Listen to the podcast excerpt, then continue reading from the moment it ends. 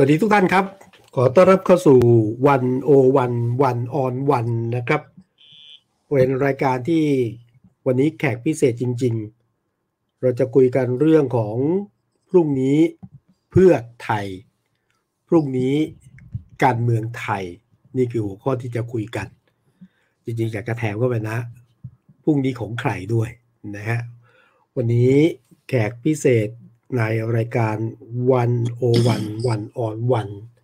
คือคุณภูมิธรรมเวชยชัยนะฮะจากพักเพื่อไทย และแน่นอนฮะท่านที่ติดตามชมเรานะก็ได้ทุกช่องทางนะครับไม่ว่าจะเป็น Facebook YouTube Twitter หรือจะฟังได้ทาง Clubhouse นี่คือทุกช่องทางของ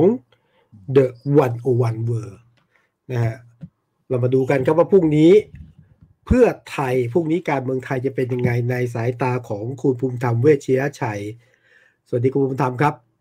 สวัสดีครับคุณภูมิธรรมครับ สวัสดีครับ สวัสดีครับ สวัสดีครับ คุณภูมิธรรมเวชชียชัย ครับครับก็เอ่อคนสำคัญของพรรคเพื่อไทย คนสำคัญของพรรคไทยรักไทย คนสำคัญของ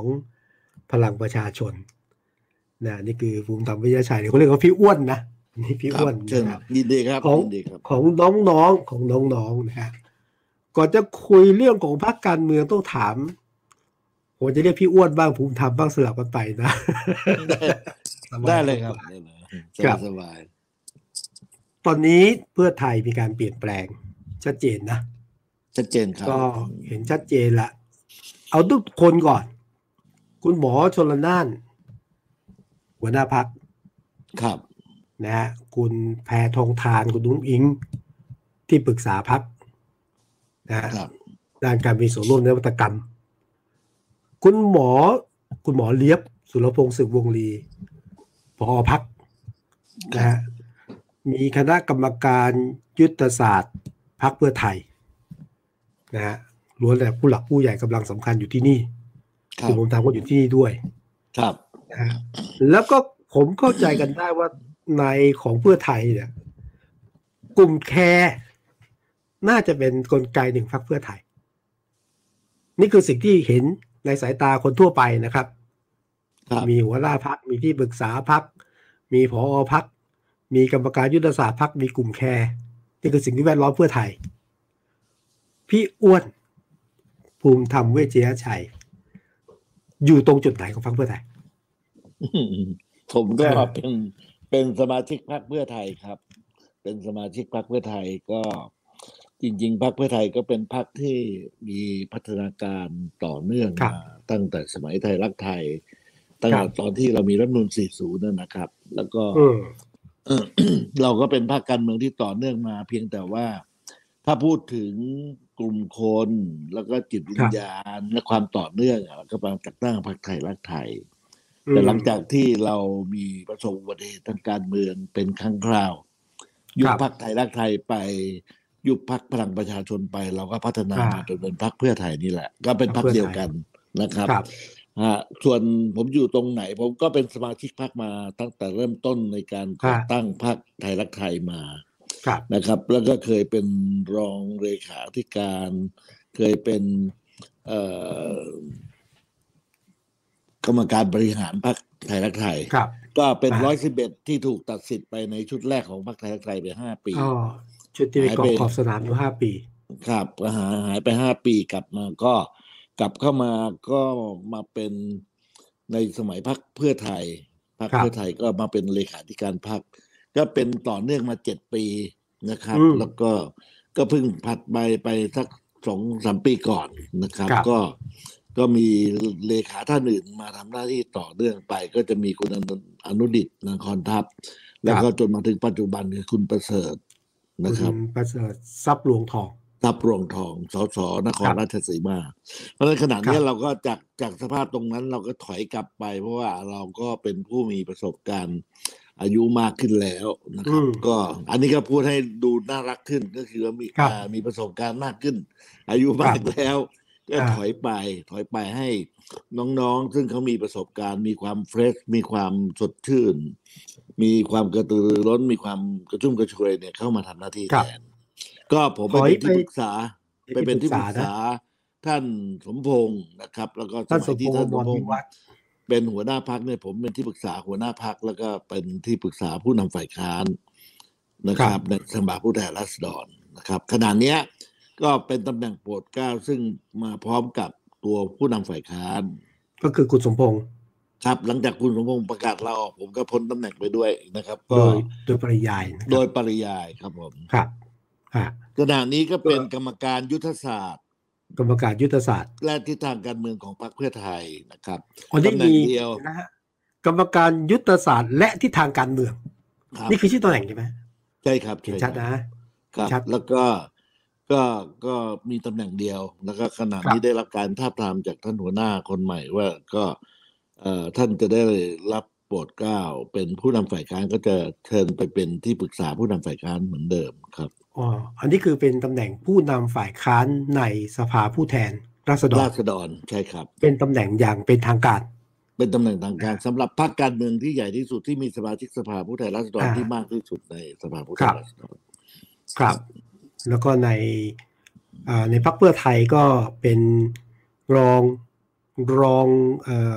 ประธานของกรรมการยุทธศาสตร์และทิศทางการเมืองไม่เป็นนะครับนะฮะเป็นเป็นกรรมการยุทธศาสตร์อ๋อกรรมการยุทธศาสตร์เฉยๆครับ ขณะนี้มีครับเป็นประประธานมีท่านชัยเกษมเป็นประธาน เป็นประธานแล้วนะก็ที่จะรองรองรองประธานก็มีห้าหกท่าน ซึ่งก็เป็น น้องๆ ซึ่งเอ่อครับมีมีความกระชุ่มกระชวยมากกว่า ก็โลกวันครับนี้มันโลกของการเปลี่ยนแปลงเป็นโลกของคนหนุ่มคนสาวครับเราก็มีมีอายุมากขึ้นนะครับความกระชุ่มครับกระชวยเราถอยลง เราก็มายืนเป็นแบ็กอัพให้เขาคนหนุ่มคนสาวก็ทำงานทำหน้าที่แทนครับครับแต่ว่าคอการเมืองเขาบอกว่าคุณภูมิธรรมเนี่ย แม้ว่าเอาละเป็นแค่กรรมการยุทธศาสตร์ของพรรคเพื่อไทยนะครับแต่ภูมิธรรมเวชชยชัยคือขาใหญ่ คือคือผู้ที่กลุ่มมีส่วนในการกลุ่มอำนาจและทิศทางของพรรคเพื่อไทย พี่เขาใหญ่จริง ๆ จริงไหมคือรูปรูปร่างใหญ่ น้ำหนักเยอะ ขาใหญ่นี่หมายถึงว่า ส่วนขาเนี่ยก็ใหญ่ขึ้นมานิดนึงเพราะว่ารูปร่างใหญ่อ่าก็ยังไม่มีแหละครับ ก็ถือว่าเราก็ในในฐานะของพรรคการเมืองอะเราก็เป็ครันบ เป็นคนทำงานการเมืองร่วมกันนะครับ แล้วก็ครับที่ผ่านมาเราก็ถือว่าเราเรามีความเป็นเจ้าของพรรคร่วมกันทุก ๆ คนสมาชิกพรรคทุกคนครับเพราะฉะนั้นในในการมีส่วนร่วมตรงนี้เนี่ย อะไรที่พรรคใช้งานเราได้ แล้วเรามีส่วนทำให้พรรคเจริญเติบโตแข็งแรงได้ เราก็ทำเราก็ต้องยอมครัรับบว่าวันนี้โลกมันเปลี่ยนแปลงไป แล้วก็ความรู้ความคิดใหม่ๆก็ยังต้องการเข้ามาอ่าแล้วเรา วันนี้เราเราดิสรับพรรคเปลี่ยนแปลงให้ทันกับเหตุการณ์ที่เปลี่ยนแปลงเนี่ยครับเราก็ต้องการคนหลายรุ่น หลากหลายรุ่นอ่าหลายหลากหลายประสบการณ์ครับหลากหลายวิชาชีพมาช่วยกันทำงาน เพราะฉะนั้นเราก็เป็นแค่ส่วนหนึ่ง เป็นครักบลไกส่วนหนึ่งที่ทำให้พรรคมันเดิครันบไปข้างหน้าได้ครับนั้นนั้นสิ่งที่คุณภูมิธรรมพูดเนี่ยพูดถึงการถอยมาให้คนรุ่นใหม่ การเปิดประบาให้คนทุกกลุ่มเข้ามามีส่วนร่วมนะฮะในรับผู้ประสบการณ์ก็ก็เป็นผู้ที่หนุนหลังให้เกิดการเปลี่ยนแปลง อันนี้ครับหรือเปล่าเป็นการปรับปรับ เรียกว่ายิ่งกว่ายุทธศาสตร์พักอะปรับพักเพื่อไทยครั้งใหม่ แล้วก็ให้โอกาสคนรุ่นใหม่เยอะขึ้นขณะเดียวกันทีมคนรุ่น รุ่นอาวุโสนะก็มีที่ทางที่ชัดเจนอืมนี่คือสิ่งที่นำมาซึ่งการเปลี่ยนแปลงของพรรคเพื่อไทยใช่ป่ะฮะใช่ครับ ก็นี่นี่ก็คือหัวใจหลักสำคัญขครัอบงการเปลี่ยนแปลงอันนี้ถ้าพูดถึง พรรคเราถ้าต่อเนื่องมาตั้งแต่สมัยไทยรักไทย พวกเราก็ทำงานการเมืองต่อเนื่องมา 20 ปีเต็มครับนะคครัรับบเมื่อมาถึงปัจจุบันเนี่ยแล้วก็โลกวันนี้มันเป็นโลกของของการเปลี่ยนแปลงนะครับครับเอ่อมีอะไรเปลี่ยนแปลงไปมากมาย เยอะแยะ แล้วก็คนในเจเนอเรชันต่าง ๆ ที่เข้าเข้ามาเกี่ยวข้อง นะครับ ก็ก็มีมากมาย แล้วก็เราก็ต้องเรียนรู้ที่จะเข้าใจโลกที่เปลี่ยนแปลงไปครับ พวกเราที่ฮะเป็นผู้ใหญ่ที่อยู่กันมาระยะหนึ่งเราก็เข้าใจว่าถึงแม้ว่า ใจเรายังสู้ยังผูกพันยังมีความเป็นเจ้าของพรรคเพื่อไทยอยู่ เราก็รู้ว่าครับเอ่อเราก็ต้องการความใหม่ความกระฉับกระเฉงความเฟรชของของอืมคนรุ่นใหม่ๆเข้ามาร่วมกัน เพราะฉะนั้นครับครั้งนี้ก็ถือว่าเป็นการเปลี่ยนแปลงครั้งใหญ่เหมือนกัน ที่ทำให้ครับผู้ใหญ่ทุกคนเนี่ยเราก็ถือว่าเราถอยไปอยู่ใน ในสถานะที่ให้น้องๆเขาใช้งานครับ มีบทบาทในการช่วยส่งเสริมสนับสนุนให้เขาทำงานได้เข้มแข็งขึ้นแล้วว่าเขาสามารถที่จะนำพา แล้วก็ใช้ประสบการณ์ใหม่ ๆ ในการสื่อสารกับประชาคมของประเทศ ซึ่งเป็นคนรุ่นใหม่ ๆ เนี่ย ว่าอะไรเป็นอย่างไรว่าจะเดินไปข้างหน้ากันได้ยังไงมันก็จะได้ทันยุคทันสมัยทันโลกที่ครับเปลี่ยนแปลงไปครับ ที่ที่ที่ที่เปลี่ยนรอบนี้เนี่ยเอาละวิวิธีคิดของทางพรรคเพื่อไทยนะ โจทย์ใหญ่ของการปรับตัว แน่นอนโจทย์ใหญ่ของการเมืองไทยที่ต้องตั้งรับและรุกของพรรคเพื่อไทยนำมาซึ่งการปรับพักรอบนี้เนี่ย อะไรคือโจทย์ใหญ่ อะไรคือจุดเน้นที่นำมาซึ่งการเปลี่ยนแปลงแล้วก็เปลี่ยนแปลงอะไรบ้างนอกจากที่เราเห็น ก็หรือต้อต้องงการที่การต้องเติมต้องยอมรับนะครับ ว่าวันเนี้ยโลก ประเทศเรา เอาเอาในระดับประเทศเราก็แล้วกันครัปบระเทศเรามีวิกฤตการณ์หลายด้านนะครับ วิกฤตจากโรคระบาด วิกฤตครับจากการอ่าเศรษฐกิจที่เป็นปัญหาครับความยากจนของพี่น้องประชาชน วิกฤตจากเอ่อปัญหาทางการเมืองระบอบประชาธิปไตยแล้วเราเราเราเรารับมือกับการเปลี่ยนแปลงที่เกิดขึ้นในในประเทศเนี่ยยังยังรับไม่ได้ดี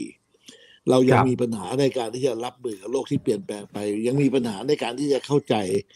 ปัญหาต่างๆ ในหลาย ๆ มิตินะครับ ผมคิดว่าวันเนี้ยคนในพรรคเพื่อไทยเองเราได้มีการคุยปรึกษาแล้วก็ติดตามมองสถานการณ์ต่างๆอยู่ตลอดเวลาเรารู้ว่าโลกขนาดนี้เนี่ย มีเทคโนโลยีเจริญมากมาย มีระบบความสัมพันธ์ภายในสังคมเนี่ยมีการเปลี่ยนแปลงมากมาย มีวิทยาการและความรู้ใหม่ ๆ มากมายที่มันเปลี่ยนแปลงไป เพราะฉะนั้น เราจำเป็นที่จะต้องดึงเอาความหลากหลายต่าง ๆ มาเนี่ยมาช่วยกัน แล้วใช้ประสบการณ์ที่เรามีอยู่เนี่ยมาบริหารจัดการ เพราะนั้นการใช้ประสบการณ์จากคนทุกรุ่นหลากหลายรุ่นมาร่วมมือกันแล้วก็ทำงานเนี่ยก็ก็เป็นสิ่งที่จำเป็น แล้วเราก็เห็นจากประสบการณ์ในหลาย ๆ โลกในหลาย ๆ ประเทศในหลาย ๆ หลาย ๆ ส่วนในโลกนี้ก็เห็นว่า โลกที่มันเปลี่ยนแปลงไปเร็วเนี่ยมันต้องการคนที่เข้าใจแล้วก็รับมือกับมันได้ครับในขณะเดียวกันเราก็ไม่ได้ปฏิเสธความหลากหลาย และประสบการณ์ที่มีอยู่ของคนที่ผ่านชีวิตผ่านประสบการณ์มามากกว่า ผมคิดว่าสรรพสิ่งต่าง ๆ ที่เปลี่ยนแปลงไปเหล่าเนี้ยได้มาประสานและร่วมมือกันเนี่ย มันจะทำให้พลังของคนหนุ่มคนสาว ซึ่งที่เราบอกว่าพลังของคนหนุ่มสาวเป็นพลังแห่งอนาคต เป็นพลังของการเปลี่ยนแปลงเป็นพลังของการการของวันพรุ่งนี้เนี่ย เราเราเห็นตรงนี้ เราถึงมีพยายามจะสร้างช่องทาง และสร้างบรรยากาศให้เกิดการเปลี่ยนแปลงที่จะให้คนเหล่านี้เขาได้มีโอกาสในการแสดงบทบาท ในขณะเดียวกันก็เพื่อไม่ให้หลายเรื่องมันมันมีปัญหาผิดทิศผิดทางประสบการณ์ที่เคยมีมา ก็สามารถเอามาต่อเนื่องเชื่อมกันได้ เพราะฉะนั้นเราถึงได้คนรวมคนหลากหลายรุ่นในในพักของเราเนี่ยมาอืมร่วมกันแล้วก็ คนที่มีประสบการณ์มามากพอสมควรระดับหนึ่งแล้ว เราก็ถอยมายืนอยู่ข้างหลังทั้งหมดครับนะครับ ใช้ความรู้ใช้ความมีประสบการณ์เขาของเราเนี่ยมาร่วมกันเพื่อจะสร้างเสริมความเข้มแข็ง เอาคนหนุ่มคนสาวคนที่กำลังมีสติปัญญา มีมีความเอ่อกระตือรือร้นในการที่จะเหยียบพุ่งทะยานไปข้างหน้าเนี่ย มันก็จะทำให้พลังของเราเนี่ยมันสามารถก้าวไป แล้วก็ส่งผลให้เกิด รับมือกับการเปลี่ยนแปลงของโลกที่กำลังเปลี่ยนแปลงได้ดีขึ้นครับครับ แต่ว่าก็ให้ความสำคัญกับสิ่งใหม่ คนรุ่นใหม่ขณะเดียวกันคนที่มากประสบการณ์ คนที่ผ่านร้อนผ่านหนาวมาก็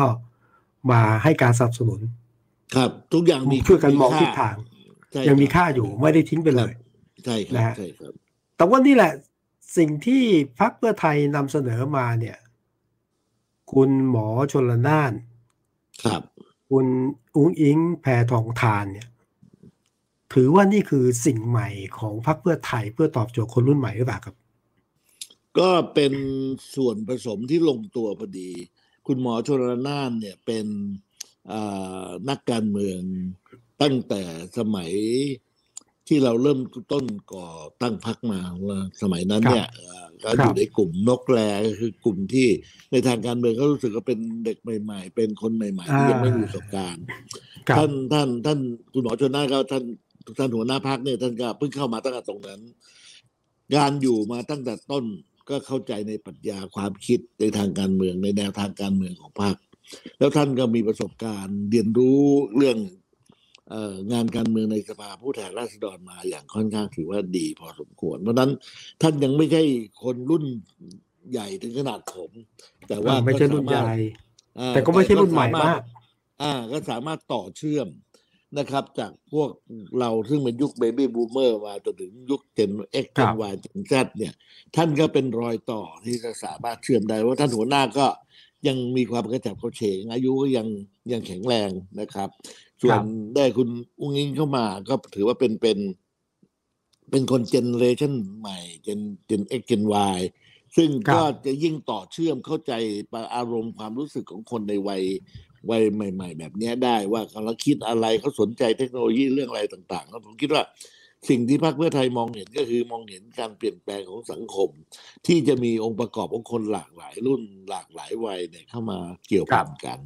แล้วเราก็หาอืมคนที่เป็นตัวแทนแต่ละเจเนอเรชันเนี่ยเข้ามาเชื่อมต่อในการที่จะดึงประสบการณ์ของคนทุกส่วน แล้วก็สามารถที่จะสื่อสารส่งทอดความรู้ความคิด แล้วก็สามารถดึงเอาประสบการณ์ ความต้องการของคนต่างๆ หลากหลายรุ่นเนี่ย เอาเข้ามา ผผสมผสานกันแล้วก็มาคิดในการหาทางออกให้ประเทศชาติ เพราะว่าสังคมปัจจุบันเนี้ยมันมีความสลับซับซ้อนของคนแต่ครัละบหลากหลายรุ่นมากจริงครับๆครับอ่าหมอชลนานก็เท่ากับคนที่เชื่อมเชื่อม เชื่อมต่อทุกวัยทุกกลุ่มได้ เป็นคนอยู่ตรงครับกลางครับคุณนุ้งอิงก็ท่าเป็นหัวหาสิ่งอ่าครับเป็นสิ่งใหม่ ครับผมถามคุณบุญธรรมตรงๆว่าทั้งสองท่านเนี่ยไม่ว่าหมอชลนาน หรือคุณอุ๊กอิงเนี่ยนะ มาแบบข้ามวันข้ามคืนฉุกละหุกมาป่ะคือส่งรายชื่อมาแล้วก็เข้าเลยป่ะหรือว่ามีการเตรียมการล่วงหน้านานจริงอ๋อๆเพราะว่าก่อนหน้านั้นรายชื่อหัวหน้าพักก็ไม่ใช่คนนี้นะ มีแคนดิเดตมาเยอะอ่าแล้วก็ส่วนใหญ่รายชื่อที่เป็นแคนดิเดตมาเยอะเนี่ยอ่าเป็นรายชื่อที่ไม่ได้มาจากเรา เป็นรายชื่เอาอเหรอที่คนภายนอกมอง แล้วก็คาดการณ์กันไปต่าง ๆ นานา ในเมื่อเรายังไม่พูดอ่า ตราบใดที่เรายังไม่พูดเนี่ย สังคมก็คาดการณ์เอ่อความสำคัญหรือครับความเป็นไปได้ หรือมีความเป็นไปได้ของแต่ละท่านแต่ละคนไป ซึ่งเราเองเราก็ไม่ได้มีหน้าที่ต้องไปบอกว่าคาดถูกคาดผิดตราบใดอืมที่ยังไม่มีการเปลี่ยนแปลงเราก็ไม่มีความจำเป็นต้องนั่นไป แต่ว่าครัผบมคิดว่ากระบวนการกลันกรองภายในพรรคเพื่อไทยเนี่ย มันก็ผ่านกระบวนการที่คนภายในพรรคสมาชิกพรรคแล้วก็กรรมการบริหารระดับต่าง ๆ เนี่ย ก็ได้พูดคุยกัน แล้วก็เราก็เลือกสิ่งที่เราเห็นว่ามันเหมาะอืมสมกับสภาพสังคมของเรามากที่สุดนะครับ ครับ ก็แต่ใช้ว่าเวก็ลาในการคิดมาตลอดต่อเนื่องแหละครับ แล้วก็อ๋อไม่ใช่แบบโดยขณะเนี้ยมามาแบบฉุกละหุกไม่ใช่นะ ครับ ก็เหมือนเหมือนถามเราขนาดนี้ว่าแคนดิเดตนายกเรามีใครบ้างก็ มันเขาให้สามคน และยังไม่ใช่ครับเวลาที่จะต้องบอก วันนี้เราก็ยังไม่มีความจำเป็นต้องบอก แต่ว่าสังคมก็อาจจะคาดการณ์ไปต่าง ๆ นานาว่าคนนั้นบ้างคนนี้บ้างคนที่กำลังอยู่บ้างคนกำลังจะมาบ้างอะไรอย่างนี้เป็นต้น แต่ผมอะคิดคุณว่าอุ้งอิงมันใช่ไหมคุณคุณอุ้งอิงเป็นหนึ่งในสามชื่อหรือเปล่า ยังไม่ใช่เวลาที่เราต้องสรุป มันก็ยังไม่มีความจำเป็นที่เราต้องสรุปนะครับ แต่ว่าอ่าผมคิดว่าคนของพรรคเพื่อไทย ทุกคนที่เข้ามาเกี่ยวข้องที่เข้ามาทำงานการเมืองกับเรา ยิ่งเกี่ยวพันกับเรา ยิ่งทำงานกับเรา ยิ่งมีประสบการณ์ร่วมกันกับเรา ก็จะยิ่งเข้าใจปรัชญา ความคิดและทิศทางการเมืองเรามากขึ้น และถึงเวลากระบวนการกันกองภายในพรรคก็จะร่วมกันสรุปร่วมกันชี้ว่า ใครคือคนที่มีคุณสมบัติที่สมาชิกทุกคนที่เกี่ยวข้องเนี่ย จะรับรู้และก็ดำเนินการ จริง ๆ เวลาเราบอกว่าใครขึ้นเหมาะที่ขึ้นมาเนี่ยไม่ได้หมายความว่ามีคนคนเดียวนะครับอืมเอ่อทุกคนเนี่ยเราเราก็จะเห็นข้อแข็งข้อด้อยข้ออ่อนข้อคุณบุญธรรมน่าจะหลุดไปใช่ไหมครับอะรบกวนเดี๋ยวทีมงานดูอีกทีนะครับกำลังคุยกับคุณภูมิธรรมเวชยชัยนะครับ ว่าด้วยเรื่องของพรรคเพื่อไทย ก็คุยถึงที่มาของคุณภูมิธรรมตอนนี้ชัดเจนนะฮะ อะคุณภูมิธรรมกลับมาละคุณภูมิธรรมครับถ้างั้นกรณีของคุณอุ้งอิงผมสรุปงนี้ได้ไหมว่าก็ไม่ได้ปฏิเสธว่าอาจจะใช่หรือไม่ใช่ขอให้เวลาเป็นเครื่องพิสูจน์อีกทีหนึ่งนะครับ ส่วนรายชื่อที่ปรากฏอะ ผมไม่รู้มาจากเพื่อไทยจากคนอื่นอะ ที่อย่างน้อยก็ปรากฏอีกสองสามชื่อนะนักธุรกิจบ้าง ลูกเขยคุณทักษิณบ้างอะไรบ้างอย่างนี้นะอันนี้มาจากพรรคเพื่อไทยหรือว่าคนอื่นเขาว่ากัน ก็ มาได้หลายวิธีหลายทางครับ บางครับบางท่านรักเราเห็นว่าคนนั้นคนนี้เหมาะก็นำมาเสนอชื่อให้เรานะครับ บางท่านสมาชิกบางคนเห็นว่าเหมาะสมก็คุยกันก็บอกคนนี้ก็เหมาะนะนะครับก็เหมือนเราเราชอบอะเราชอบอะไร เราก็เราก็จะเชียร์สิ่งนั้นสมาชิกพรรคอืมก็อาจจะมีโอกาสได้ไปสัมผัสเกี่ยวข้องกับผู้คนมากมาย ก็เห็นว่าใครมีคุณสมบัติมีความเหมาะสมที่อยากจะ ให้เราคัดเลือกในการมาช่วยกันเราก็ดูครับเราก็ไม่ได้ปฏิเสธอะไรก็คิดว่า ก็ก็ยังอยู่ในในช่วงที่เรา เราเหมือนเราจีบสาวอะเราก็ต้องดูว่าอ่าสาวคนนั้นโอเคไหมรสนิยมกับเราตรงกันไหมเอ่อมีควาคมรับเหมาะสมเติเติมเต็มในสิ่งที่เราขาดไหมอะไรอย่างเงี้ยผมคิดว่า เมื่อเมื่อถึงวันเวลาที่จำเป็น แล้วก็ใช่ควัรันบที่ใช่เนี่ย เราก็สามารถตอบคนที่ใช่ได้ว่าใครโอคือเคคนที่เหมาะสมที่สุดครับ สำหรับรายชื่อที่มีอยู่ก็ไม่ได้ปฏิเสธ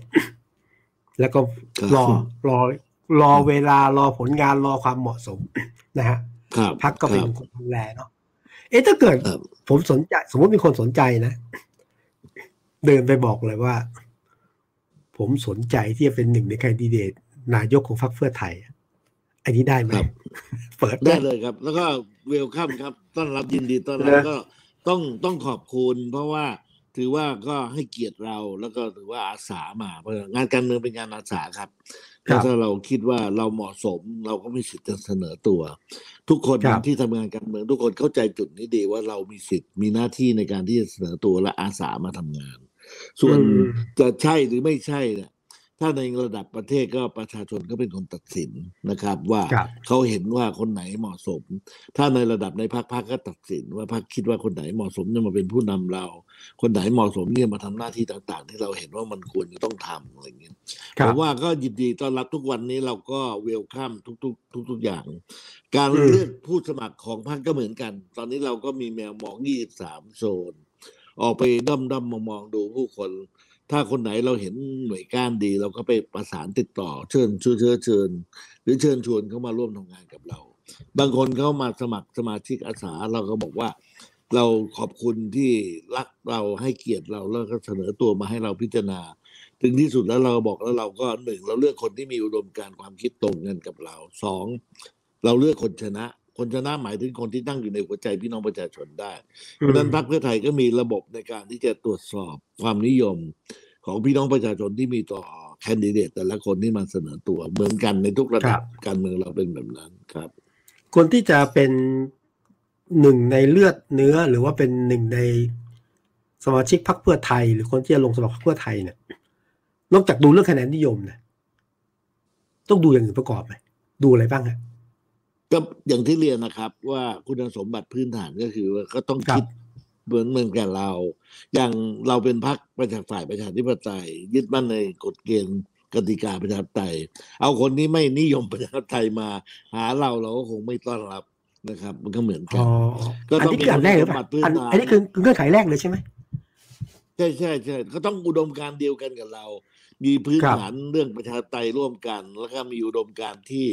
ยึดมั่นในผลประโยชน์ประชาชนอย่างที่เราบอกพรรคเพื่อไทยหัวใจคือประชาชน อันนี้คือคำขวัญของเรา เพราะฉะนั้นก็ต้องเข้าใจในปรัชญาวิธีคิดของเรานะครับ ถ้าเข้าใจกันตรงกันมันก็ง่ายในการที่จะทำงานร่วมกันไป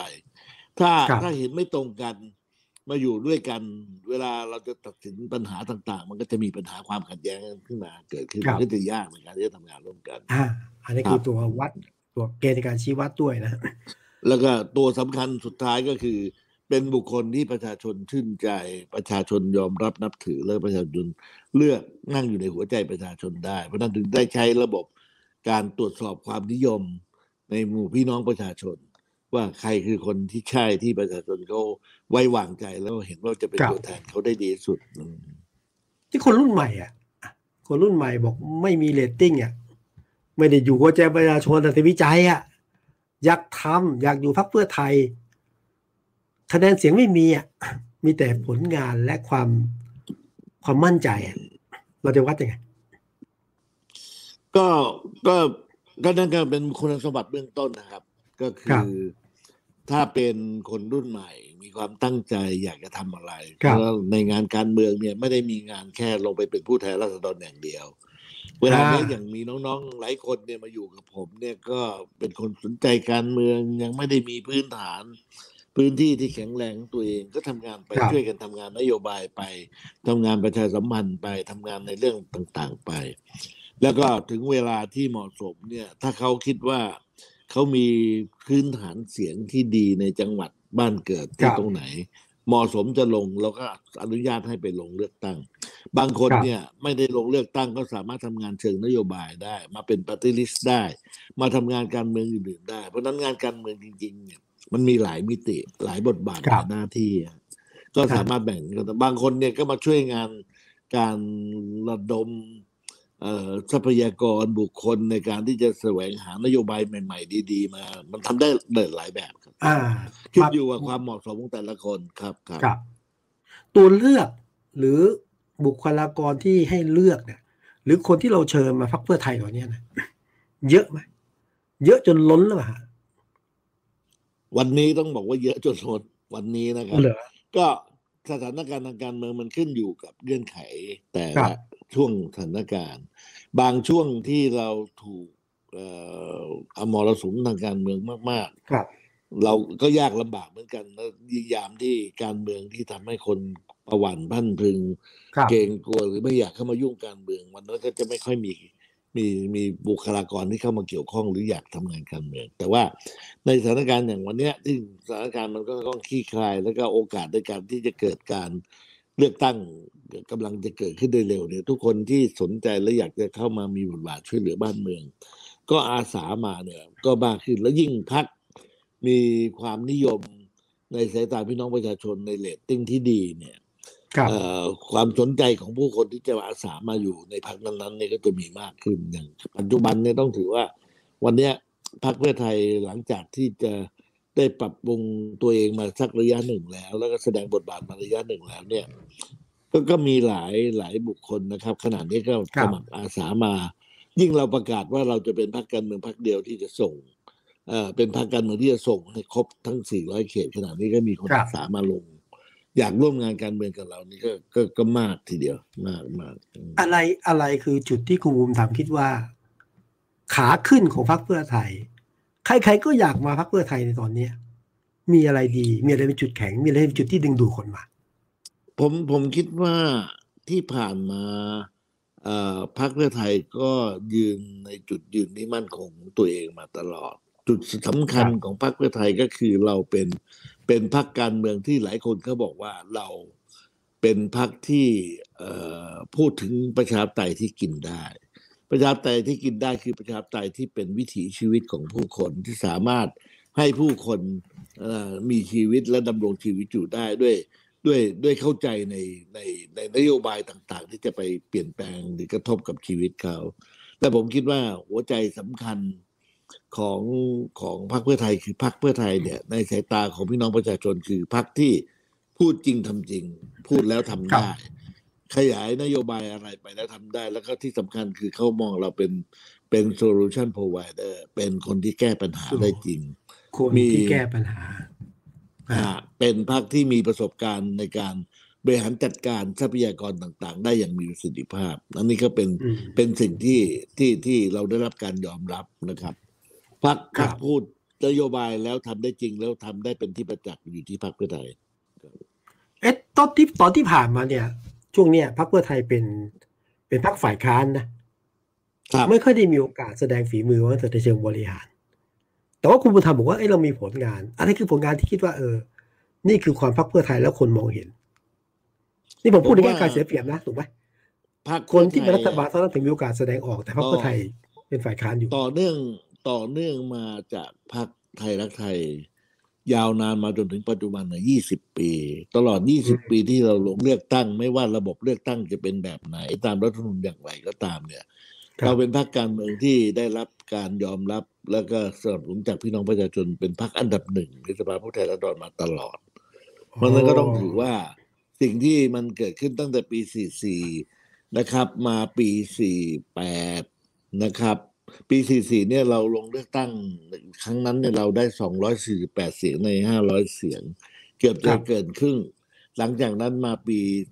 2548 48เราได้377เสียงจาก500เราได้เกินครึ่ง เป็นพรรคอืมสามารถจัดตั้งรัฐบาลพรรคเดียวได้ หลังจากนั้นเนี่ยเรามาเปลี่ยนแปลงมีการรัฐประหารเกิดขึ้น พอมีรัฐธรรมนูญมาเราก็ยังเป็นอันดับหนึ่ง ครองความเป็นอันดับหนึ่งมาได้โดยตลอดจนถึงทุกครั้งสี่สี่การเลือกตั้งจากตั้งแต่ปี44 มาจนถึงปัจจุบัน 20 ปีเนี่ย เราเป็นพรรคที่ได้รับการสนับสนุนจากพี่น้องประชาชนเป็นอันดับหนึ่งมาโดยตลอด แล้วก็หัวใจสำคัญที่ประชาชนเขาเลือกเราก็คือว่าพรรคนี้มีผลงานเป็นที่ประจักษ์อ่ไม่ว่าเราพูดเรื่องโครงการ 30 บาทรักษาทุกโรคเราพูดเรื่องกองทุนหมู่บ้านละล้าน ที่จะเอาเงินเจ็ดหมื่นกว่าล้านลงไปให้ชาวบ้านมีเงินทุนหมุนเวียนในมือ ไม่ว่าจะเป็นการบริหารเรื่องหนึ่งตำบลหนึ่งผลิตภัณฑ์ ไม่ว่าจะเป็นการบริหารเรื่องหนึ่งทุนหนึ่งอำเภอนะที่ส่งเอาคนที่ไม่มีโอกาสได้ไปเรียนต่อเมืองนอกก็ดีนะซึ่งต่างๆเนี่ยหลังจากเราพูดแล้วเราเข้ามาเป็นรัฐบาลแล้วเราได้เอาไปปฏิบัติได้จริง แล้วก็ครับเห็นเป็นที่ประจักษ์จนเป็นสายเป็นเป็นเป็นสิ่งที่พี่น้องประชาชนรับรู้ แล้วก็ยอมรับมาจนถึงปัจจุบันนี้ อันนี้ก็จึงพูดได้ว่าเราเราประสบความสำเร็จในเรื่องนี้มา เพราะฉะนั้นวันนี้ถ้าถ้าเขามองเขาก็มองพรรคเพื่อไทยว่าพรรคเพื่อไทยเป็นพรรคที่แก้ปัญหา มีประสบการณ์จริง มีความรู้ความสามารถในเชิงการบริหารในการจัดการครับหลายๆอย่างได้เออถ้าเราบอกว่าเราจะทำอะไร เราไม่ได้พูดเพ้อฝัน เราพูดแล้วเราคือเราตั้งใจแล้วเราก็ทำจริง ก็ถือว่าอย่างเอาข่าวข่าวระยะหลังที่เราพูดถึงเงินเดือนเอ่อหมื่นห้าพันบาท สองหมื่นอ่าบาทอ่าค่าแรงสามร้อยบาทแล้วเราทำได้หมดนั้นไหนที่เรายุคพูดแล้วเราเป็นรัฐบาลยุคเรายุคทำคุณยิ่งรักษณ์ยุคท่านใช่ไหมยิ่งรักษณ์ใช่ครับ เออเป็นพันใช่ครับเอาละถ้างั้นก็คือว่าไม่ว่าจะเป็นอ่าพักพักไทยรักไทย ครับพักพลังประชาชนหรือพักเพื่อไทย เพื่อไทยคุณผู้ฟังก็จะบอกว่า พูดจริงทำจริงเห็นได้สัมผัสได้นะครับ ถูกไหมครับ คนถึงเลือก ถูก ถูกครับ อ่า ก็เป็นเอาละเป็นก่อนจะที่ถามว่า เป็นที่ประจักษ์จับต้องได้ครับและนี่คือสิ่งที่เขาเลือกรับผมเพื่อไทยนะฮะครับก่อนจะถามว่าอนาคตจะทำอะไรถ้างั้นเนี่ยถ้านั้นบทบาทหลักของความเป็นผู้นำฝ่ายค้านเนี่ยถ้าคนจะบอกว่าไอ้แล้วพรรคเพื่อไทยเป็นฝ่ายค้านเนี่ย มีอะไรที่แบบเป็นจุดเด่นจับต้องได้ไหม เอาละเห็นแล้วว่าเป็นรัฐบาลทำอะไรได้เยอะ เป็นฝ่ายค้านทำอะไรได้บ้าง หรือทำอะไรไปบ้าง ก็เนี่ยครับฝ่ายส่ค้าวนนใหญ่ในทางการเมืองเนี่ย เราเวลาเราเลือกตั้งเนี่ยเราอาสาเนี่ยเราอาสาเป็นรัฐบาลนะไม่ได้อาสาเป็นฝ่ายค้านนะโอ้โหเลยแม่ตอนนี้ผมไฮไลท์อยู่นะไหมสิ่งอาสามาเป็นรัฐบาลชัดเจนสิ่งที่เราทำครับงานมาได้เราเป็นฝ่ายค้านเนี่ย เราก็ใช้ประสบการณ์ความรู้ความสามารถที่เรามีอยู่เนี่ยอ่าครัทำบหน้าที่ในการตรวจสอบรัฐบาล แล้วก็คอยแนะนำอืมนะครับก็ท่านก็จะเห็นว่า ตั้งแต่เกิดวิกฤตการณ์ต่างๆ มาเนี่ย เราก็มีข้อเสนอหลายเรื่องนะครับ ข้อเสนอวันเนี้ยในข้อเสนอเรื่องของการเปิดประเทศ เราว่าการเปิดประเทศถูกต้องแล้ว เป็นทิศทางที่ถูกต้องแต่การจะเปิดประเทศที่ถูกต้องต้องมีความพร้อมในการที่จะเตรียมการหลาย ๆ อย่างรองรับ ครับ เราพูดถึงร้อยแปดนะครับ แล้วก็เอ่อเราเรายังพูดอีกหลายเรื่องที่ที่ที่ที่เกี่ยวข้องกับการบริหารจัดการ ครับเราคุณภูมิธรรมน่าจะอะไม่เป็นไรครับ เดี๋ยวลองดูอีกทีนะครับ คุณภูมิธรรมก็กำลังคุยกันเรื่องของบทบาทนะของพรรคพรรคอ่าเพื่อไทยซึ่งคุณภูมิธรรมก็ยืนยันนะยืนยันนะว่าผลงานเป็นข้อประจักษ์แล้วกำลังพูดถึงเรื่องการเป็นฝ่ายค้าน แต่ว่าครับคุณภูมิธรรมครับ คนครับบางคนละกันก็มองว่าพอเป็นเอ่อพรรคเพื่อไทยเนี่ย พอเป็นฝ่ายค้านเนี่ย ค้านไม่เป็นหรือค้านไม่จริง หรือไม่เต็มใจค้านอะ อยากอยากจะเรียนอย่างนี้ครับว่าการเป็นฝ่ายค้านเนี่ย เราไม่ได้ตั้งใจมาค้านเอามัน หรือค้านอ่าเพื่อทำหน้าที่ค้านทุกเรื่องรัฐบาลทำมา เราค้านทุกเรื่องไม่ใช่นะครับการเป็นอืม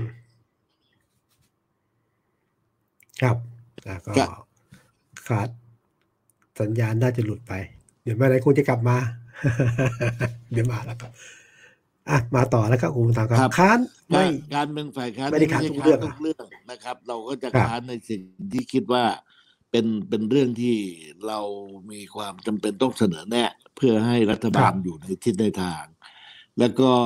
เวลาเราพิจารณาเนี่ยไม่ใช่ว่าเราเราเราตำหนิติเตียนอย่างเดียว อย่างการประชุมใหญ่ครั้งเนี้ย คำว่าพรุ่งนี้ครับเพื่อไทยเพื่ออนาคตที่ดีของประชาชน เนี่ยนะคครัรับบอ่าท่านก็จะเห็นว่าถ้ามองไปดูกับการเสนอในเวทีประชาสัมพันธ์ของเราทั้งหมดจะเห็นว่า เราเสนอทิศทางการมองปัญหาของเราข้างหน้า ว่าโลกมันกำลังเปลี่ยนแปลงอะไร จะจัดการซอฟต์พาวเวอร์ให้เกิดประโยชน์จะจัดการแบบไหน ทิศทางการศึกษาควรจะต้องเป็นอย่างไร เรากำลังพูดทิศทางการเปลี่ยนแปลง ถ้าถ้าถ้าฟังเราตลอดในรายการอภิปรายครับเปิดประประชุมใหญ่คราวนี้เราดิสรับการประชุมไม่ไม่ไม่เคยมีใครทำอย่างนี้มาก่อนอืมเป็นการประชุมที่บอกถึงทัศนคติทิศทางทางการเมืองของพรรคเพื่อไทยที่มองในทุก ๆ ด้าน ของการเปลี่ยนแปลงบริบททางสังคมที่กำลังจะเปลี่ยนแปลงไป ว่าในการศึกษาเรามองแบบไหน ในเรื่องทางเศรษฐกิจเรามองยังไง เราเห็นว่าอีสานจะเป็นประตูสู่สู่อนาคตอย่างไง เราเห็นว่าเราจะจัดการเรื่องการท่องเที่ยวแบบไหน นี่นี่นี่คือบทบาทค้านแบบพรรคเพื่อไทยคือไม่ได้ค้านเพครับราะวิจารณ์อะเอามัน แต่ว่าเราบอกไม่ได้เอามันทิศทงที่ใช่ไหมจะเดินอ่าครับงั้นผมถามคุณภูมิธรรมครับ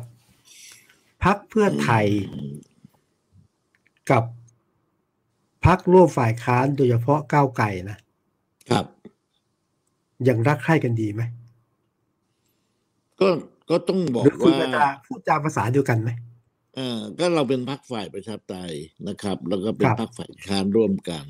นะครับครับเออก็ยังมีอะไรก็ยังปรึกษาหารือกันได้ตราบใดที่ ยังยึดมั่นอยู่ในกระบวนการประชาธิปไตยร่วมกัน แล้วก็ยังครับทำหน้าที่ฝ่ายค้านร่วมกันเนี่ย ก็ยังโอเค ทุกวันนี้เราก็ยังคุยกันได้ดีไม่มีปัญหาอะไร ก็หลายเรื่องเราเห็นเหมือนกัน เราก็ร่วมมือกัน แต่ว่าหลายเรื่องที่อะเราเห็นเห็นต่างกัน เราก็ต่างคนต่างทำเพราะว่าก็เป็นเรื่องธรรมดาพรรคการเมืองไม่จำเป็นต้องทำทุกเรื่องเหมือนกันหมดนะครับ อืมอืมเอาละก็เห็นต่างเห็นเหมือนก็เป็นเรื่องธรรมดา ครับนะ ทีนี้เรื่องของพรรคเพื่อไทยซึ่งเราแน่นอนนะว่าเปิดโอกาสให้คนรุ่นใหม่เยอะขึ้นคุณมูลทางก็พูดเองว่า เราจะก้าวไปสู่การเปลี่ยนแปลงต้องให้โอกาสคนรุ่นใหม่ แต่ในทางการเมืองเนี่ย ก็จะมองไปได้ว่าพรรคเพื่อไทย เตรียมชน เตรียมเปิดยุทธการรบกับก้าวไกลเพราะก้าวไกลคือฐานของคนรุ่นใหม่แท้จริงประการใดก็ต้องเรียนอย่างนี้ครับ เอ่อเป็นหน้าที่ของพรรคการเมืองที่จะยืนยันจุดยืนแนวทางการเมืองของตัวเอง ให้ครับพี่น้องประชาชนหลากหลายวิชาชีพหลากหลายวัยเนี่ยได้ได้ได้รับรู้ แล้วก็ตัดสินใจที่จะให้ความไว้วางใจในการเลือกเรา วันนี้ครับเราก็มองกลุ่มคนทั้งทั้งสูงวัย ทั้งคนวัยทำงาน ทั้งคนวัยเยาวชนทั้งหมดเนี่ยล้วนแล้วแต่เป็น เป็นเป็นเป็นเป้าหมายที่เราต้องทำความเข้าใจทั้งนั้น เพราะว่าเป้าหมายหลักของเราคือความนิยมจากพี่น้องประชาชนทุกทุกกลุ่มวัยทุกหลากหลายวิชาชีพครับนะครับ เพราะฉะนั้นเอ่อเราไม่ได้คิดแข่งกับคนอื่นหรอกครับ เราก็คิดว่าเราแข่งกับตัวเอง แล้วก็แข่งกับการยอมรับนับถือของพี่น้องประชาชน ปัญหาของเราขนาดนี้คือเราพิสูจน์ตัวเราเองว่าเราคิดอะไรคิดอย่างไรคิดเรื่องอะไร แล้วใครที่เห็นด้วยกับแนวทางที่เราคิดตัดสินใจก็ ตัดสินใจให้ความไว้วางใจเราเลือกเราก็ไปทำงานนะครับครับ และการเอาก็คุณอุ้งอิงมา หรือการเชิญคุณอุ้งอิงมาเนี่ย ก็เท่ากับว่าเป็นตัวเลือกหนึ่งแข่งกับพรรคก้าวไกลหรือไม่ ก็เพื่อให้เห็นว่า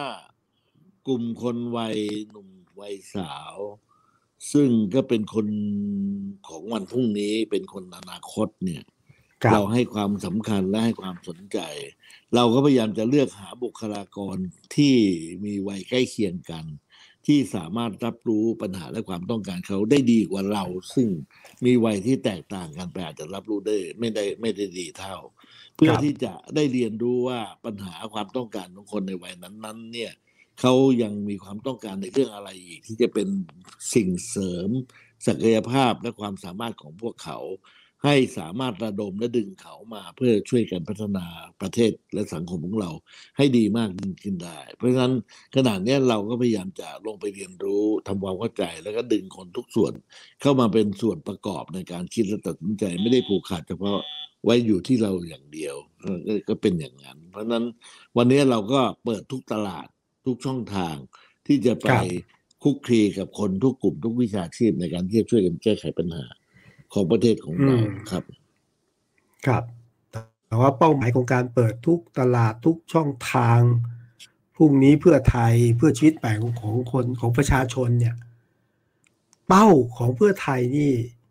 ตกลงคาดหวังว่าต้องแลนสไลด์เท่านั้นใช่ไหมฮะ ก็การแรนสไลด์เป็นกลยุทธ์หนึ่งที่เราคิดถึงในยิ่งในโอกาสที่ประเทศ เราเป็นประชาธิปไตยไม่เต็มใบแบบนี้ เรามีสวิตช์สครับวมีกลไกประชาธิปไตยที่มันเอ่อถูกบิดเบือนไป และมันทำให้เจตนารมณ์ของพี่น้องประชาชนที่ต้องการพรรคการเมืองในหัวใจของเขามาบริหารประเทศเนี่ยไม่สามารถเป็นได้จริงครับเนี่ย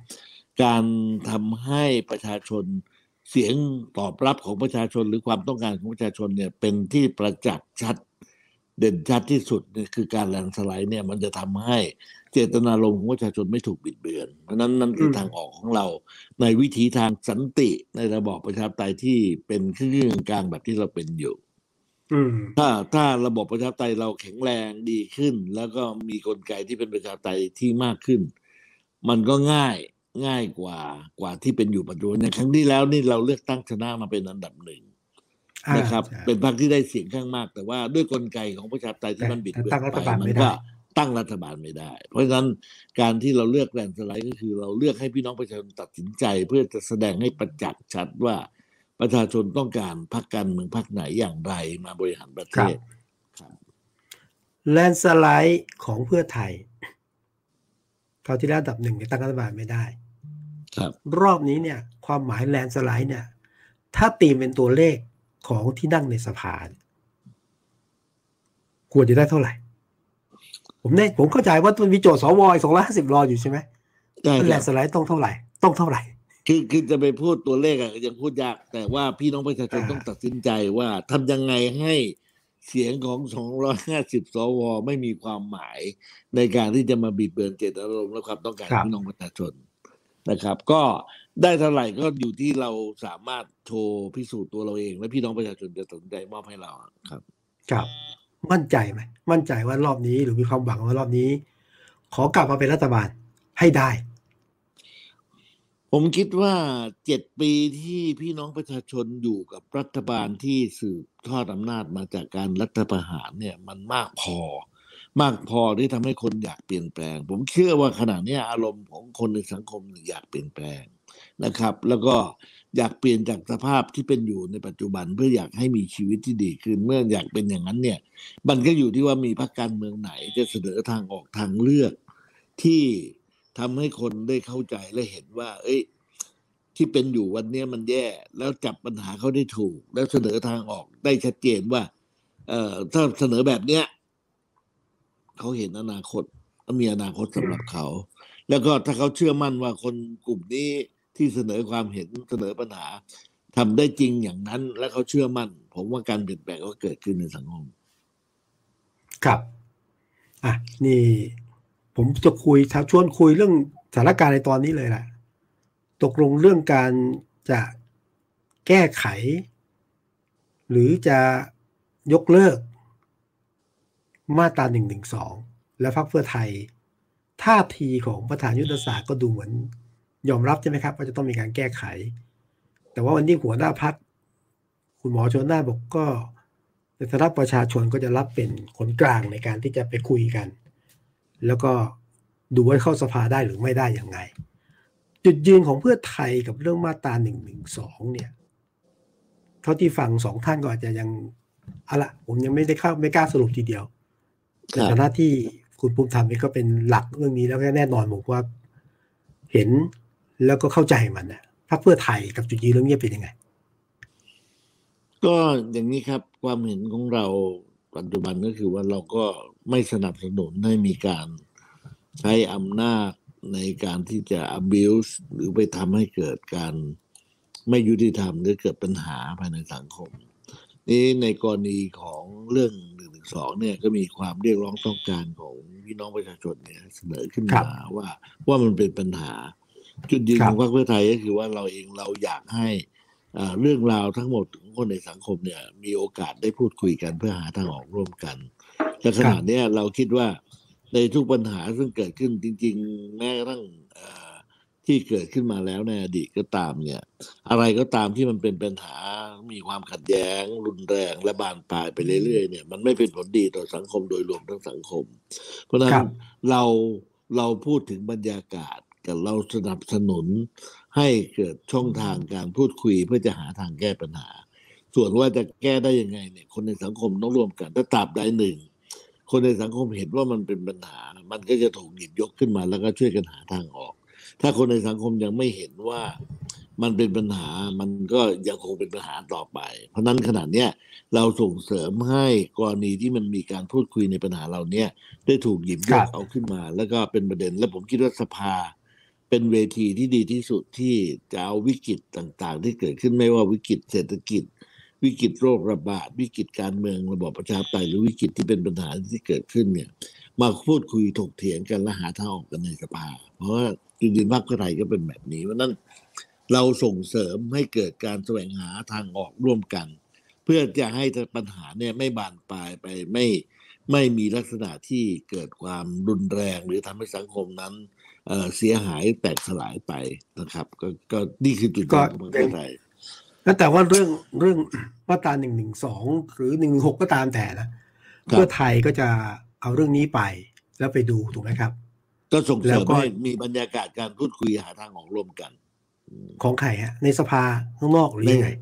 ก็สภาเป็นส่วนหนึ่งของตัวแทนภาคประชาชน จากทุกส่วนครับในทั่วประเทศนะครับ แล้วก็ก็จะเป็นเวทีที่ผู้แทนราษฎรต่าง ๆ เนี่ยก็มีช่องทางในการที่จะรับรู้รับฟังความเห็นต่าง ๆ แล้วจริงๆเอ่อเราเคยเสนอให้ว่าสภาก็น่าจะต้องสร้างบรรยากาศสร้างเวที ให้เกิดการระดมความคิดเห็นจากคนในสังคมทั้งหมดมาช่วยกันดูว่า จริง ๆ แล้วมันมีปัญหาหรือไม่มีปัญหาเหมาะสมหรือไม่เหมาะสมอย่างไร แล้วจะหาทางออกยังไงที่ดีที่สุดที่ทำให้เอ่อสังคมของเรามันยังยัง ยังแข็งแรงแล้วก็ยังยังเดินหน้าต่อไปได้ครับก็แปลว่า แปลว่าก็พรรคเพื่อไทยก็ยังขอนำเรื่องนี้ไปคุยกันถูกไหมฮะมันยังไม่มีมติชัดเจนว่าจะจะแก้จะปรับจะอะไรอย่างอย่างขอคุยกันก่อนอย่างแล้วรู้ความคิดเห็นก่อน ครับ ก็คิดว่าเปิดให้มีการพูดคุยหาทางออกร่วมกันว่ามีการคิดกันเอ๊ะครับ มีคำพูด บอกว่าจะปล่อยนักโทษทางความคิดเนี่ย ผมก็จะเอามาทางเพื่อไทยด้วย การอันนี้พูดถึงหมายความนักโทษว่าไงทางความคิดเนี่ย ความหมายขครัองบเราก็คือว่าเราเห็นว่าการคนบุคคลในสังคมเนี่ย จะมีความคิดทางการเมือง มีความเห็นที่แตกต่างหลากหลายกันได้ ครับนะครับ โดยพื้นฐานเนี่ยโดยตามปฏิญญาสากลว่าด้วยสิทธิมนุษยชน แล้วก็โดยที่สากลของเขายอมรับกันนี่คือคนเรามีสิทธิที่จะคิดถึงเรื่องศาสนาความแตกต่างกันในหลาย ๆ มิติ เพราะฉะนั้น ความคิดเห็นที่แตกต่างกันจึงหรือการแสดงออกด้วยเสรีภาพ ทางความคิดเนี่ยมันจึงเป็นสิ่งที่ควรได้รับการสนับสนุนมากกว่าที่จะได้รับการ หรือหรือหรือหรือถูกถูกตราว่าเป็นความผิดเพราะฉะนั้นเราเห็นอืมเห็นอย่างนี้ เราคิดว่าสื่อมวลชนมีหน้าที่และมี มีบทบาทที่สามารถแสดงออกได้อย่างเสรีภายใต้กรอบกติกาตามกฎหมายที่เรามีครอบคลุมอยู่ เราคิดว่าประชาชนก็มีช่องทางความคิดที่หลากหลาย มันสามารถที่จะเสนอสิ่งที่เป็นความคิดที่เริ่มสร้างสรรค์ในการสร้างสิ่งดี ๆ ให้เกิดขึ้นได้ เราไม่เห็นด้วยกับการการจับกุมคุมขังนักโทษทางความคิดเอ่อต่างๆอ่าไม่เห็นด้วยกับการจับกลุ่มคุมขังนักโทษทางความคิด ครับ เพราะฉะนั้นเราต้องคิดว่า ต้องเปิดบรรยากาศให้คนได้แสดงออกนะครับตราบใดก็ตามที่สังคมมีกฎกติกาที่สังคมทั้งสังคมยอมรับร่วมกัน ก็อยู่ภายใต้กฎกรอบกฎหมายเดียวกัน อย่างเสมอภาคนะครับ ในในทางรูปธรรมอย่างตอนนี้มีการเคลื่อนไหวของกลุ่มเยาวชนนะที่ออกมามีข้อเสนอเรื่องการปฏิรูปต่างๆ แล้วก็ผู้นำหลายคนก็ตอนนี้ก็ถูกคุมขังอยู่ะนะฮะก็ยื่นขอประกันได้บ้างไม่ได้บ้างเนี่ย ก็ก็ผมนี่อคิดย่างว่านี้นี่พักพักเพื่อไทยคิดและจะดำเนินการหรือว่าจะยังไงต่อกับเรื่องอย่างนี้ ก็ผมคิดว่ากระบวนการยุติธรรมก็คงต้องทำหน้าที่ของมันอย่างเที่ยงธรรมจริงๆครับแล้วก็ต้องต้อง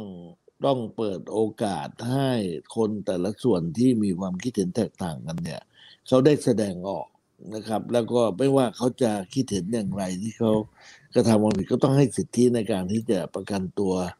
สิทธิในการที่จะดำเนินการตามหลักการพื้นฐานของระบอบประชาธิปไตยและก็ตามหลักสิทธิมนุษยชนนะครับ ผมคิดว่าเราก็ต้องเคารพความแตกต่าง แล้วก็ต้องต้องเห็นความแตกต่างของแต่ละผู้คนนะครับ อืม แต่ที่ผ่านมาเพื่อไทยมีท่าทีอย่างนี้ไหมฮะก็นี่เป็นความเชื่อแล้วก็เป็นท่าทีพื้นฐานของเราโดยตลอด แต่ว่าเอ่อสิ่งที่สำคัญผมเรียนอย่างนี้ว่า ครับเราเองเราเรามันอยู่ที่การจัด priority หรือความลำดับความสำคัญของปัญหาต่างๆ จริงๆ ส่วนใหญ่พรรคเพื่อไทยสิ่งที่เราให้ความสำคัญที่สุดก็คือวิกฤตการณ์ต่างๆ ที่เกิดขึ้นกับชีวิตของพี่น้องประชาชนโดยทั่วไปเพราะฉะนั้นส่วนใหญ่ก็จะเป็นเรื่องปัญหาปากท้องปัญหาวิกฤตทางเศรษฐกิจกับปัญหาโรคระบาดก็เป็นเรื่องที่สำคัญ เรื่องทางการเมืองก็เป็นเรื่องตามหลักการว่าเราเห็นว่าควรจะต้องเป็นอย่างไรแสดงออกอย่างไรแต่บางทีเราอะ การจัดลำดับความสำคัญ เราก็คิดเรื่องประโยชน์ของพี่น้องประชาชนกับวิกฤตการณ์ที่ประเทศชาติกำลังเผชิญเป็นเรื่องหลักการมากกว่า แล้วเราไม่เห็นด้วยกับการที่ใช้ประเด็นทางการเมืองเนี่ย มาปิดหูปิดตาปิดปากประชาชนเพื่อจะบิดเบือนอืมความล้มเหลวในการบริหารจัดการเรื่องเศรษฐครักิจบและเรื่องชีวิตทางเศรษฐกิจของพี่น้องประชาชนนะครับ ครับ ถ้าทาง คุณภูมิธรรมเองก็ได้ เพื่อไทย คิดว่าจะเลือกตั้งครั้งใหม่เนี่ย เมื่อไหร่ เมื่อไหร่ ก็วันนี้ผมประเมินอย่างนี้ครับ ผมคิดว่าวันนี้ต้องถือว่ารัฐบาลเนี่ย ไม่มีเสถียรภาพนะครับ วันนี้ก็ไม่สมีภาเสถียรก็ภาพสภาก็ล่มเหรออีกแล้ววันนี้นะครับใช่ไหมฮะอ่าก็คือ ความขัดแย้งที่เกิดขึ้นในพรรครัฐบาล ปัจจุบันนะครับ และความขัดแย้งครัในบกลุ่มสามปอที่เป็นอยู่เนี่ย เป็นความขัดแย้งที่เกิดขึ้นจริง และการความขัดแย้งที่มีเสียงเกินครึ่งมานิดหนึ่งไม่มากเนี่ย มันก็มีผลที่จะทำให้เกิดความไม่ลงตัวในทางการเมืองได้ เพราะฉะนั้นจนถึงวันเนี้ยผมคิดว่าอุบัติเหตุทางการเมืองเกิดขึ้นได้ตลอดเวลาเพราะฉะนั้นทุกพรรคการเมืองมองเห็นเหมือนกันหมด วันนี้ทุกพรรคการเมืองจึงได้ต่างไปตระเตรียมเพื่อความพร้อมครัในบการจะเข้าสู่กระบวนการเลือกตั้งนะครับพรรคเพื่อไทยก็เหมือนกัน วันนี้เราก็ไปทำเตรียมความพร้อมภายในพรรคเราอย่างเต็มที่ที่สุด เพราะเพราะว่าขนาดเนี้ยแม้กระทั่งรัฐบาลเองจะเอากฎหมายการเงินก็ดีหรือกฎหมายสำคัญสำคัญเข้าสภาก็ดีเขาก็ครับยังกังวลใจว่าเขาจะผ่านหรือไม่ผ่านไม่ผ่านเขาต้องยุบสภาทันทีอืมและขณะเนี้ยเราก็รัฐธรรมนูลก็กำลังผ่านเอ่อ มาอยู่ในขั้นตอนที่นำเสนอขึ้นทูลเกล้าครับเพื่อให้ลงพระบรมพิไทยแล้วก็เราก็รอ หลังจากนี้ไปอะไรก็เกิดขึ้นได้ทั้งนั้นนะครับ แสดงว่าคุณภูมิธรรมก็มองว่าการเมืองแน่นอนไม่มั่นคง แล้วก็บอกเรื่องไม่แน่สามนอนเมื่อเมื่อสักครู่คุณภูมิธรรมพูดว่าคือสามปอนไม่ยังไม่แน่นอนคงไม่รักกันเหมือนเดิมถูกไหมในมุมของคุณภูมิธรรมก็อันนี้นี่เราคือก็พวกมองตามมองตามข่าวมองตามข่าวแหม เอาล่ะถ้าอย่างนั้นเนี่ย สมมติจะเลือกตั้งอาทิตย์หน้าเดือนหน้าแล้วแต่นะฮะจะเลือกตั้งแล้วนะครับ แล้วก็พักเพื่อไทยบอกว่าพรุ่งนี้เพื่อไทยเพื่อชีวิตใหม่ของประชาชน มีเวลาให้หนึ่งนาทีเอาสองนาทีก็ได้พักเพื่อไทยจะบอกประชาชนว่าอย่างไง ว่านี่คือเพื่อไทยเพื่ออนาคตใหม่ของประชาชน ก็ วันนี้พี่น้องประชาชนได้เคยมีประสบการณ์ทางการเมืองมาตลอด เคยพบครักับบเมื่อวานที่มีความสุขครับและเป็นเป็นความสุขที่เกิดขึ้นจากประสบการณ์ความสามารถที่พรรคเพื่อไทยได้เคยมาพิสูจน์ตัวเองในการบริหารประเทศ ให้เป็นที่ประจักษ์วันนี้หลังจากประเทศได้เปลี่ยนแปลงรัฐประหาร โดยคณะทหารที่ทำการสืบทอดอำนาจมาเป็นเวลาเจ็ดปี ชีวิตที่พี่น้องประชาชนกำลังเผชิญเนี่ยมีปัญหาอยู่มากมาย ผมไม่ต้องสาธยาย สามารถจะสะท้อนและเจอได้ในชีวิตประจำวันของพี่น้องอยู่แล้ว เพราะนั้นวันพรุ่งนี้ต้องเปลี่ยนแปลงดีกว่าวันนี้ และต้องดีเหมือนวันวาน เพราะฉะนั้นวันพรุ่งนี้สำหรับพี่น้องประชาชนพี่เปลี่ยนแปลงได้หรือไม่ได้อย่างไร เปลี่ยนแปลงไปในทิศทางไหน อนาคตของประเทศอยู่ในกำมือพี่น้อง ถ้าพี่น้องเบื่อหน่ายการบริหารจัดการภายในเจ็ดปีที่ผ่านมา ที่สร้างปัญหาความทุกข์ระทมให้พี่น้องประชาชน พี่น้องก็ต้องอใช้ทุกวิถีทางที่เป็นสติปัญญาของพี่น้องประชาชนช่วยกันระดมการเปลี่ยนแปลงให้เกิดขึ้น การเปลี่ยนแปลงอยู่ในมือพี่น้องประชาชนเพราะเราอยู่ในระบอบประชาธิปไตยนะครับพรุ่งนี้พักเพื่อไทยพิสูจน์ตัวเองแล้ว และอาสามาดูแลรับใช้พี่น้องประชาชน นะครับ ถ้าไว้วางใจเราเลือกเรา เชื่อมั่นในผลงานเราเลือกเราพรรคเพื่อไทยครับอ้าวมาฟังนี้แล้วอยากไปเลือกพรุ่งนี้เลยนะฮะพรุ่งนี้เพื่อดีกว่า ท่านที่ชมเราอยู่ที่ฟังเราอยู่นะครับ เดี๋ยวตอนนี้มีทยอยคำถามเข้ามาละเดี๋ยวทีมงานกำลังจะรวบรวม ตอนนี้ก็เริ่มส่งเข้ามาเพิ่มเติมได้ เดี๋ยวจะใช้เวลาสักยี่สิบนาทีหรือครึ่งชั่วโมงหลังนะฮะจะตอบคำถามของท่านผู้ชมท่านผู้ฟังทยอยเข้ามาเยอะทีเดียวนะฮะแต่ว่า เอาละก็ส่งเข้ามานะฮะเดี๋ยวจะหยิบคำถามขึ้นมาคุยกันหรือความเห็นก็ได้นะครับ แต่ว่าอย่างนี้ ผมขอเป็นคำถามท้ายๆแล้วกันคุณบุญธรรมฮะครับ มีเอาละคนบางส่วนก็ตั้งข้อสังเกตแล้วว่า ไม่ว่าเพื่อไทย จะประกาศยุทธศาสตร์ ยุทธวิธีจุดขายยังไงก็ตามแต่ เพื่อไทยก็ก้าวไม่พ้นคุณทักษิณ เพื่อไทยก็อยู่ภายใต้การดูแลคุณทักษิณอยู่ดี และไม่ก็ไม่สามารถแยกออกจากได้ จากคุณทักษิณนะพรรคไทยคือคุณทักษิณทักษิณคือพรรคไทยคือพรรคเพื่อไทย อธิบายไว้ไงดี ก็พรรคเพื่อไทยก็เป็นพรรคการเมืองในระบอบประชาธิปไตยตามกฎหมายพรรคการเมืองที่ชัดเจนนะครับ แล้วก็ทุกสิ่งทุกอย่างที่เป็นเราเริ่มต้นอย่างไร พัฒนาการมาอย่างไร และก็เราจะโตไปในอนาคตอย่างไร ล้วนอยู่ในสายตาพี่น้องประชาชนทั้งสิ้นนะครับครับถามว่าความสัมพันธ์เกี่ยวพันกับคุณทักษิณในอดีตเนี่ย เป็นสิ่งที่เราต้องปฏิเสธหรือเปล่าผมต้องเรียนว่าเราก็ไม่สามารถปฏิเสธได้ความเป็นจริงทางประวัติศาสตร์ เราครับความเป็นจริงในทางประวัติศาสตร์อันหนึ่งก็คือว่าคุณทักษิณเป็นบุคลากรที่สำคัญของพรรคไทยรักไทยเก่า เป็นอดีตฟาวเดอร์ ผู้ก่อตั้งพรรคแล้วก็เป็นผู้ที่ได้อ่าให้ความรู้ความคิดแล้วก็อ่าได้พิสูจน์ในการนำเอานโยบายมาบริหารประเทศได้จนเป็นความสำเร็จครับของผลงานของเมืองไทยรักไทย เป็นสิ่งที่ปฏิเสธไม่ได้ เพราะมันเป็นความเป็นจริงที่เกิดขึ้นแล้วนะครับ เพราะฉะนั้น ไอ้ตรงนั้นเนี่ยจะมาส่งผลแล้วก็ทำให้คนรู้สึกว่า วิธีคิดแบบที่คุณทักษิณเคยนำพรรคไทยรักไทยมา แล้วก็เคยสร้างพรรคนี้มาจนกระทั่งพรรคเนี้มีพัฒนาการที่ใหญ่และเติบโตมาจนถึงปัจจุบันเนี่ยแล้วยังจะมีความน่าศรัทธา น่าเชื่อถือสำหรับประชาชนว่าพรรคนี้เป็นพรรคที่พูดจริงทำจริง ยึดถือผลประโยชน์ประชาชนเป็นที่ตั้ง และก็ตั้งใจบริหารประเทศได้อย่างดีเนี่ย มันเป็นความจริงที่ปฏิเสธไม่ได้ และไม่มีความจำเป็นอะไรที่เราต้องปฏิเสธ ส่วนเราเป็นอย่างไรทำอะไรได้แค่ไหนเนี่ย อยู่ในวิจารณญาณของพี่น้องประชาชน ถ้าวันนี้พี่น้องเชื่อมั่นในพวกเราแล้วก็ตัดสินใจให้ความไว้วางใจพวกเรา เราจะทำทุกอย่างให้เต็มที่เหมือนอย่างที่เราทำมา แล้วเราก็ เอาพี่น้องประชาชนไว้ในหัวใจเราตลอดในการที่จะบริหารจัดการบ้านเมืองให้ดีที่สุดเท่าที่จะมากได้เพราะฉะนั้นก็ไม่มีความจำเป็นต้องไปปฏิเสธอะไรที่ผ่านมานะครับมีแต่อนาคตซึ่งประชาชนจะเป็นคนตัดสินว่าทางที่เป็นอยู่และทางที่กำลังจะเดินนั้น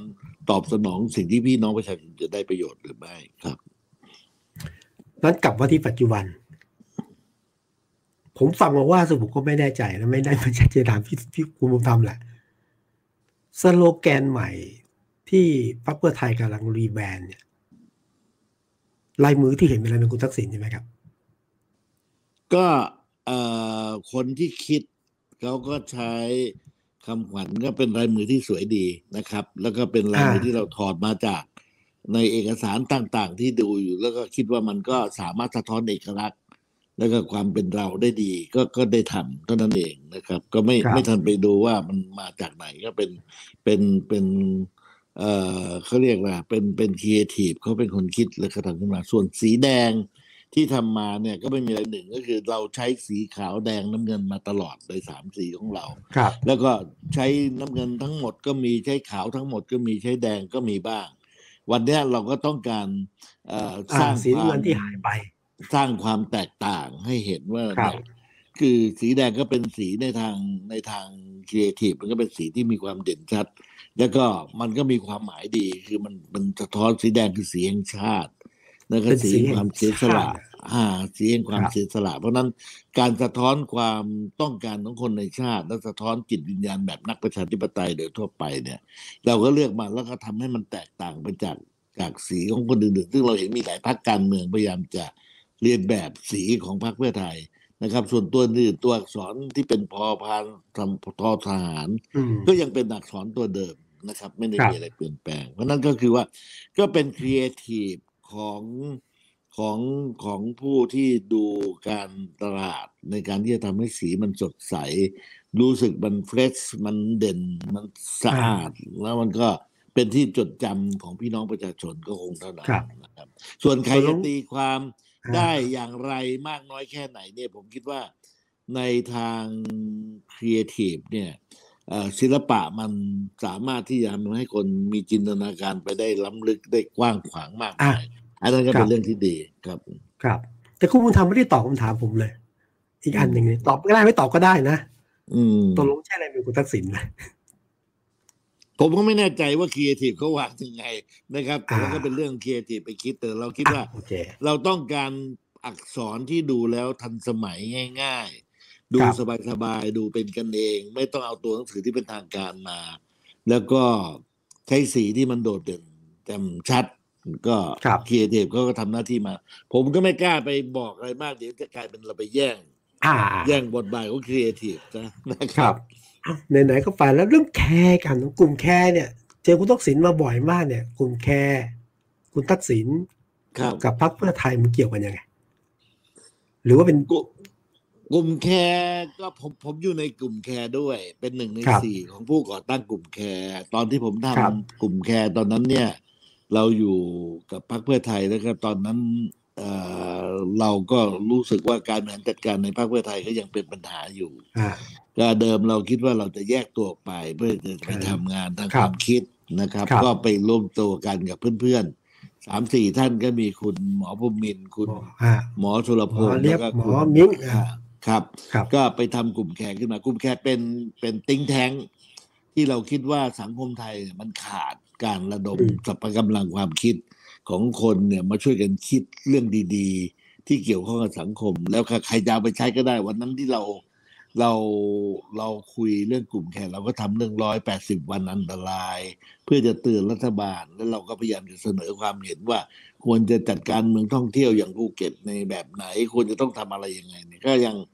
ยังเป็นการรวบรวมผู้คนเพื่ออ๋อทำทิ้งแท้งทางความแต่แต่คิดแต่คนไม่ค่อยจดจำเนาะคนจดจำเวลาคุณทักษิณเข้ามาในอ๋อ Clubhouse โดยกลุ่มแคร์คุณทักษิณก็ไม่ได้มีคนเดียวนะแต่ว่าคุณทักษิณก็เป็นคนหนึ่ง ซึ่งอ่าเป็นเป็นคนผู้หนึ่มีประสบการณ์ และมีความรู้ความสามารถที่เราเชิญ มาพูดคุยอ่าในกลุ่มแคร์เนี่ยเรามีนักเศรษฐศาสตร์ นักการเงิน นักบริหารจากหลาย ๆ ที่นะครับมาช่วยกันคิดช่วยกันหาทางออกนะครับนึกออกแล้วนึกออกแล้วบางทีแกเด่นไปไหนเลยไม่ได้ดูหรือไม่ได้สังเกตนะครับนะครับเอามีละครับลายคนครับอืมครับเราคุยกันโอ้โหหนึ่งชั่วโมงห้านาทีสิบหกวินาทีคำถามเข้ามาเยอะ เยอะมาก ถ้างั้นผม ผมมีความยากลำบากใจในการเลือกคำถามครัขบอทีมงานดีกว่า ทีมงานจะประมวลคำถามจากนะฮะไม่ว่าจะเป็นเอ่อ Facebook Twitter เอ่อ YouTube ขับเฮารวบรวมได้ฝั่งผมไม่แน่ใจน่าจะได้ลองดูกันหน่อยนะครับอะนี่คือคำถามที่อ่าทีมงานก็ใช้ความลำบากใจในการคัดเลือกมาถามนะฮะเราจะใช้เวลาคุยสักครึ่งชั่วโมง คุณวิทยา บอกว่ายุทธศาสตร์ เพื่อไทย คืออะไรครับคุณภูมิธรรมครับ ยุทธศาสตร์เพื่อไทยคืออะไรครับครับอืมเพื่อไทยเป็นพรรคการเมืองที่เกิดขึ้นมาเพื่ออยากเห็นการเปลี่ยนแปลงของประเทศไปในทิศทางที่ตอบสนอง ปัญหาของพี่น้องประชาชนได้ดีที่สุดคำขวัญของเราวันนี้สำหรับณปัจจุบันนี้ก็พรุ่งนี้เพื่อไทยเพื่อชีวิตของที่ดีขึ้นของประชาชน นะครับ หรือว่าพรรคเพื่อไทยหัวใจคือประชาชน เพราะฉะนั้นยุทธศาสตร์เราขณะนี้คือเราจะรับมือการเปลี่ยนแปลงที่กำลังเกิดขึ้นได้อย่างไรนะครับครับ โลกที่เปลี่ยนแปลงไปกับปัญหาที่สลับซับซ้อนขึ้นในสังคมวันเนี้ยถ้าเราไม่สามารถเปลี่ยนแปลงตัวเราเอง เพื่อที่จะมารับมือกับโลกที่เปลี่ยนแปลงไปชีวิตของพี่น้องประชาชนจะยากลำบาก เพราะฉะนั้นยุทธศาสตร์วันนี้ของเราคือเราปรับตัวทุกองค์คาพยพ เพื่อรองรับการเปลี่ยนแปลงที่เกิดขึ้น แล้วก็เตรียมคิด ป้องกันปัญหาใหม่ๆที่จะเกิดขึ้น แล้วก็มองให้เห็นปัญหาข้างหน้าสำหรับความสัมพันธ์ในสังคมที่มันสลับซับซ้อนขึ้นขณะเนี้เราพูดทุกมิติ เราพูดถึงปัญหาการศึกษาในประเทศที่ต้องเปลี่ยนแปลงไป เราพูดถึงปัญหาที่ต้องยอมรับอัตลักษณ์ของการเมือง ต้องยอมรับความแตกต่างหลากหลายทางทางความสัมพันธ์ของมนุษย์นะครับ เราต้องยอมรับความสัมพันธ์ทางเศรษฐกิจที่มีอยู่ แล้วก็ทำให้ พี่น้องประชาชนในทุกมิติเนี่ยเขาสามารถที่จะรองรับแล้วก็รับมือกับการเปลี่ยนแปลงที่จะเกิดขึ้นเพื่อไม่ไม่ให้ชีวิตที่เขาต้องเผชิญนั้นมีความทุกข์ยากเดือดร้อน แล้วก็เป้าหมายคือลดความเหลื่อมล้ำในสังคม แล้วก็ทำให้ชีวิตของคนทุกคนเนี่ยสามารถที่จะรับมือกับการเปลี่ยนแปลงต่างๆ ได้ รับมือเทคโนโลยีที่เปลี่ยนแปลงไปได้ รับมือกับภาวะทางเศรษฐกิจที่ที่สลับซับซ้อนมากยิ่งขึ้นได้นะครับ ง่าย ๆ โดยรวมๆประมาณนี้ ครับอะกลัวยุทธศาสตร์พักนะครับ ขอคำถามถัดไปเลยนะครับมองความพร้อมของคุณแพทองทานว่าอย่างไร หากจะต้องมาเป็นแคนดิเดตนายกรัฐมนตรีของพรรคมีคุณสมบัติเหมาะสมหรือไม่นะความพร้อมของคุณแพทองทาน ถ้าต้องเป็นแคนดิเดตของพรรคคุณสมบัติเหมาะสมหรือไม่อย่างไง คุณภูมิธรรมครับ ครับก็ ผมว่ายังยังเร็วเกินไปที่จะมาคุยสิ่งเหล่านี้นะครับสิ่งที่คุณแพทองทานได้พูดกับสมาชิกพรรคเพื่อไทย ในวันที่เปิดตัวที่จังหวัดขอนแก่นก็คือว่าท่านอาสาอยากเข้ามาแล้วก็ใช้ประสบการณ์ความรู้ความสามารถที่เป็นคนในวัยที่สามารถเชื่อมต่อกับคนในหลาย ๆ รุ่นได้เนี่ย แล้วก็จะอาศัยตรงเนี้ยในการที่จะลองทำงานแล้วก็ดูว่า ตัวเองมีคุณค่ามีความสามารถในการที่จะทำอะไรที่เป็นประโยชน์ได้ และผมคิดว่า มาถึงจุดหนึ่งไม่ว่าจะเลือกตัดสินใจดึงใครก็ตามที่จะมาทำหน้าที่นะ่ะ คนนั้นๆ เนี่ยก็ต้องสามารถที่จะรองรับจิตวิญญาณของพรรคเพื่อไทยได้ เข้าใจในหัวใจของพรรคเพื่อไทยได้ แล้วก็รับรู้ปัญหาของพี่น้องประชาชนได้ แล้วก็อาสาที่จะประวันาตัวเข้ามาเป็นผู้ที่ ปาผักดันทิศทางการเมืองของพรรคเพื่อไทยไปรับใช้พี่น้องประชาชนได้มากที่สุด ก็ถึงเวลาเราคงมีบุคลากรที่มีความรู้ความสามารถมากเพียงพอ ที่จะอาสาตัวแล้วก็ยอมอที่จะลงมาอุทิศตัวทำงาน รับใช้พี่น้องประชาชนได้ดีขึ้นครับก็ยังเร็วเกินไปครับ ที่จะบอกว่าใครเหมาะหรือใครไม่เหมาะเราขนาดนี้เรามีคนให้เราได้พิจารณาอาสาเข้ามาในจำนวนมากขึ้นเรื่อย ๆ นะครับครับอะลง เร็วเกินไปนะเดี๋ยวเราดูความเหมาะสมดูเวลาแล้วกันคำถามตัดไปนะครับทำไมพักจึงพูดเรื่องหนึ่งหนึ่งสองตอนนี้ ทั้งที่ก้าวไกลก็ผลักดันเรื่องแก้กฎหมายมาก่อนหน้านี้แล้ว ก็พักไม่ได้ไปเปรียบไม่ได้ไปเปรียบเทียบกับใคร แล้วก็ เราก็พูดถึงความเป็นธรรมในการใช้กฎหมาย พูดถึงความยุติธรรมในทุก ๆ เรื่อง แล้วเราก็พูดถึงความยุติธรรมของคนในสังคม ความเหลื่อมล้ำต่างๆ พูดมาตลอด แล้วเวลาที่พรรคเพื่อไทยพูดเนี่ยไม่ได้ไปพูด เพราะว่าไปดูพรรคก้าวไกลหรือไม่ดูพรรคก้าวไกล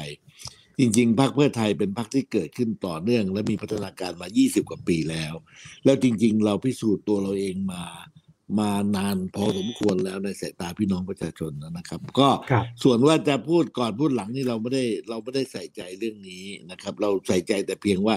สิ่งที่เราเป็นและเรากำลังจะดำเนินการต่อไปในอนาคตข้างหน้าเนี่ย เราตอบสนองพี่น้องประชาชนซึ่งเป็นสมาชิกของเรา เป็นประชาชนกลุ่มเป้าหมายที่เราจะต้องทำงานรับใช้เนี่ยได้ดีเพียงพอหรือไม่นะครับ ครับก็ชัดเจนนะครับข อคำถามถัดไป ม็อบในช่วงที่ผ่านมามีข้อเสนอหลายเรื่อง มีประเด็นไหนที่เพื่อไทยจะจิบมาเป็นนโยบายในช่วงการเลือกตั้งก็เรามีฝ่ายนโยบาย แล้วก็คณะกรรมการยุทธศาสตร์ด้านต่างๆในขณะนี้เราก็มีอยู่ประมาณสิบคณะด้วยกันนะครับ มีทั้งเรื่องการพัฒนาการเมืองในระบอบประชาธิปไตย มีทั้งเรื่องการ แก้ไขปัญหาเรื่องระบบโครงสร้างภายในสังคม ก็ก็เรื่องที่มีอยู่ที่ที่เป็นคำถามก็เป็นหนึ่งในในสิบคณะที่เรามีบุคลากรของเราในการดูอยู่ขณะนี้เราก็ดูทุกปัญหานะครับ อะไรที่เป็นปัญหาที่พี่น้องประชาชนเผชิญ ไม่ว่าเรื่องระบบน้ำน้ำแรงน้ำท่วม ไม่ว่าเรื่องระบบโลจิสติก ประเทศไม่ว่าเรื่องการจัดการพลังงานซึ่งมีปัญหา ไม่ว่าเรื่องระบบการศึกษาไทยทุกอย่างเนี่ยล้วนอยู่ในคณะทำงานของพรรคที่ติดตามศึกษาแล้วก็พยายามกันกรองให้เป็นนโยบาย ถึงเวลาที่ใช่เป็นวันเวลาที่เราอาสาจะมาบริหารประเทศ เราก็คงจะมีนโยบายสำคัญสำคัญในทุกเรื่องที่เป็นทัศนคติทิศทางการเมืองของเราในการนำเสนอ ก็รอออ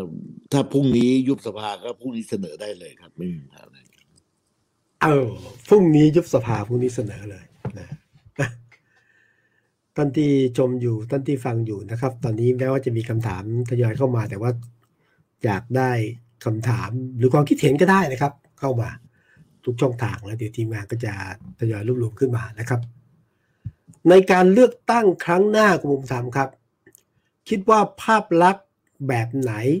หรือนโยบายแบบไหนของพรรคเพื่อไทยที่จะได้ใจ คนรุ่นใหม่ ก็ภาพลักษณ์แบบไหนก็ต้องเป็นภาพลักษณ์ที่ประชาชนสัมผัสได้ว่ามีความจริงใจนะครับอืมแล้วก็ตั้งใจในการที่จะเอ่อเข้ามาอาสาทำงานดูแลให้พี่น้องประชาชน นโยบายแบบไหนก็เป็นนโยบายที่ต้องเสนอแล้ว มันตอบสนองปัญหาที่ประชาชนกำลังเผชิญวิกฤตอยู่ แสดงว่าพรรคการเมืองนั้นสามารถที่จะรับรู้ความทุกข์ยากของพี่น้องประชาชน แล้วก็สามารถเสนอ solution ที่เป็นทางออกที่จับต้องได้ และทำให้คนเชื่อได้ว่าวิธีการในการแก้ปัญหาและทางออกที่เสนอนั้นเนี่ยเป็นทางออกที่ถูกใจประชาชน เหมือนอย่างที่เราเสนอเรื่องการแปลงสินทรัพย์เป็นทุนเรื่องการเสนอเรื่องระบบประกันสุขภาพที่เราเคยทำ วันนี้ถ้าใครติดตามการประชุมใหญ่พรรคเพื่อไทยที่จังหวัดขอนแก่นเมื่อวันที่ 28 ก็จะเห็นว่าเราได้ทิ้งประเด็นปัญหาให้ทางสังคมได้รู้ว่าเราเรามีทิศทางการคิดในเรื่องต่างๆ ที่เกี่ยวข้องกับชีวิตของพี่น้องประชาชนเนี่ย ในแต่ละเรื่องอย่างไรบ้าง เรามีความเห็นต่อเรื่องการจัดการเรื่องซอฟต์พาวเวอร์เรื่องวัฒนธรรม ดนตรีอาหารการกินเนี่ยอย่างไรบ้าง เรากำลังคิดจะแปลง สิ่งต่างๆ ที่กำลังเป็นสินทรัพย์ของคนในประเทศเนี่ยให้มันมีมูลค่าและก็สามารถมาดูแลพี่น้องประชาชนได้อย่างไรบ้าง ก็พักไหนสามารถทำให้คนเชื่อและเห็นว่าเออมีความน่าสนใจแล้วจะสามารถทำได้จริงพักนั้นก็จะได้รับการยอมรับและเป็นที่สนับสนุนจากพี่น้องประชาชนนะครับ ครับอะขอคำถามถัดไปนะครับคำถามถัดไปครับ นี่ถามเรื่องส่วนตัวคุณภูมิธรรม มองอย่างไรที่คุณทักษิณบอกว่ามาตราหนึ่งหนึ่งสองไม่ได้มีปัญหาที่กฎหมาย แต่มีปัญหาที่การใช้ครับ จริงๆผมว่าประเด็นนี้ก็มีมุมมองแง่มุมที่ต่าง ๆ กันนะครับครับเอ่อในสิ่งที่คุณทักษิณได้พูดมานะก็มีส่วนถูกพอสมควร เราต้องยอมรับนะครับ อย่างกรณีของเรื่องมาตรา 112 เมื่อก่อนนี้ไม่ใช่สามารถเอ่อ มาใช้เป็นเครื่องมือในการเอ่อกระทำการกับกับกับคนส่วนต่างๆในสังคมได้ง่าย ๆ แบบนี้ เมื่อก่อนนี้เนี่ยเอ่อผมเข้าใจว่าการจะใช้มาตราเกี่ยวกับเอ่อเรื่อง112เนี่ยมันจะต้องเป็นมาตราที่มีคณะดูแลเป็นพิเศษนะครับแต่ทางกรมตำรวจเนี่ยเข้าใจว่ามีคณะกรรมการในการที่พิจารณาเรื่อง ที่ชัดเจนว่าไม่ใช่อยู่ๆใครอยากจะไปฟ้องใครเรื่องอะไรไม่ไม่เปิดโอกาสให้มีการใช้สิ่งนี้เป็นเครื่องมือในการทำลายล้างกัน แล้วก็สามารถที่จะอ่าควบคุมดูแลการจัดการตรงนี้ได้ดียิ่งขึ้น ผมคิดว่า นี่ก็เป็นปัญหาสำคัญ ถ้าเราสามารถทำให้โปรเซสการจัดการปัญหาเนี้ยอ่าทำได้อย่างถูกต้องตามกระบวนการยุติธรรมได้มากพอเนี่ย ก็จะทำให้ครับการแก้ปัญหาเนี้ยมันจะไปได้ดีมากขึ้น และไม่มีส่วนผลกระทบ เกี่ยวเรื่องต่างๆในสังคมเท่าไหร่นะครับ ก็ผมคิดว่าดีโดยโดยรวมก็ก็เห็นเห็นด้วยครับ เห็นด้วยครับอะมีคำถามบางส่วนที่เข้ามานะฮะก็ถามว่าตกลงว่าคุณภูมิธรรมเคยพูดเรื่องประชาธิปไตยที่กินได้ แต่ว่าในยุคสมัยนี้ที่มันการเปลี่ยนแปลงไปอย่างรวดเร็วเนี่ย ประชาธิปไตยที่กินได้ที่คุณภูมิธรรมเคยพูดเนี่ยช่วยขยายความให้ชัดหน่อยว่ามันกินได้ยังไงเพราะยุคของการเปลี่ยนแปลงอะคือประชาธิปไตยที่กินได้ ผมเวลาผมพูดถึงประชาธิปไตยเนี่ย ความหมายของผมผมผมพูดถึงการการสถาปนาอำนาจของประชาชน นี่คือระบบประชาธิปไตยคือเสียงส่วนใหญ่จะเป็นเสียงที่กำหนด ผมครับไม่ไม่คิดว่าประชาธิปไตยคือการได้มาซึ่งอำนาจของคณะบุคคลกลุ่มใดกลุ่มหนึ่งเท่านั้น อำนาจครับของประชาธิปไตยต้องเป็นอำนาจของปวงชนชาวไทย ซึ่งครับสถาปนาและใช้ผ่านกลไกของผู้แทนราษฎร ซึ่งเป็นตัวแทนของพี่น้องประชาชนอย่างแท้จริงคำว่าประชาธิปไตยที่กินได้คือการที่ประชาชนสามารถสถาปนาอำนาจของตนได้อย่างแข็งแรงอำลดอำนาจรัฐเพิ่มอำนาจประชาชน ให้ประชาชนมีอำนาจที่แข็งแรงที่สุดในการจะกำหนดเลือกตัวแทนของเขา และตัวแทนนั้นเนี่ยสามารถมา กับมากำหนดปรับปรุงเปลี่ยนแปลง ชีวิตของพี่น้องให้มีความสุขสบาย ลดความเหลื่อมล้ำลง และมีโอกาสในชีวิตได้มากขึ้นนั้นประชาธิปไตยในความหมายที่ผมพูด คือการเปิดโอกาสให้ประชาชนได้ใช้อำนาจของตนเองในการบริหารจัดการทรัพยากร โอกาสในการเข้าถึงทรัพยากร โอกาสในการมี แหล่งทรัพยากรต่างๆ มาปรับปรุงวิถีชีวิตของตนเองให้ดีขึ้นนั่นนี่คือประชาธิปไตยที่กินได้ ไม่ใช่เรื่องนามธรรมที่พูดลอยๆ ไม่ใช่เรื่องนามธรรมที่เป็นการพูดถึงอำนาจของผู้ปกครองประเทศ แต่เป็นอำนาจของตัวแทนที่จะสามารถใช้อำนาจนั้นไปจัดสรรทรัพยากร และให้ประชาชนเข้าถึงแหล่งทรัพยากรต่างๆ ได้อย่างเท่าเทียมกัน ลดความเหลื่อมล้ำให้มากที่สุด ตรงนี้คือความหมายของประชาไตยเราทำประชาธิปไตยที่กินได้เนี่ยมา เปลี่ยนแปลงวิถีชีวิตเขาในเรื่องของสุขภาพ เราก็สามารถสร้างระบบสุขภาพ 30 บาทรักษาได้ทุกโรคขึ้นมาได้อะเราทำประชาธิปไตยเรื่องกองทุนหมู่บ้าน ก็คือเรากระจายครับทรัพยากรเงิน เข้าไปในหมู่บ้านทั้งเจ็ดหมื่นหมู่บ้าน เพื่อให้ประชาชนนั้นเข้าถึงแหล่งเงินทุนได้ง่าย แล้วก็เป็นครับเงินที่ไปสะท้อนการคิดการตัดสินใจ การกระจายอำนาจคือการกระจายทรัพยากรและกระจายอำนาจตัดสินใจให้พี่น้องประชาชนได้ตัดสินใจ ที่จะเลือกใช้ทรัพยากรนั้นๆ เพื่อการพัฒนาหมู่บ้านและชุมชนของเขาเองเป็นต้น เพราะนั้นอ่อหลายๆเรื่องที่เราทำไปแล้ว มันมันคือประชาธิปไตยที่กินได้ คือประชาธิปไตยที่ไปเพิ่มอำนาจเขา ในการที่จะกำหนดและเปลี่ยนแปลงวิถีชีวิตของเขาเองครับเอาละก็เข้าใจขึ้นชัดเจนขึ้นนี่คือการเพิ่มอำนาจของประชาชน นะฮะมีครับอำนาจกำหนดชะตาชีวิตตัวเองกำหนดราคาได้มีทางเลือกใหม่ ๆ ขึ้นมา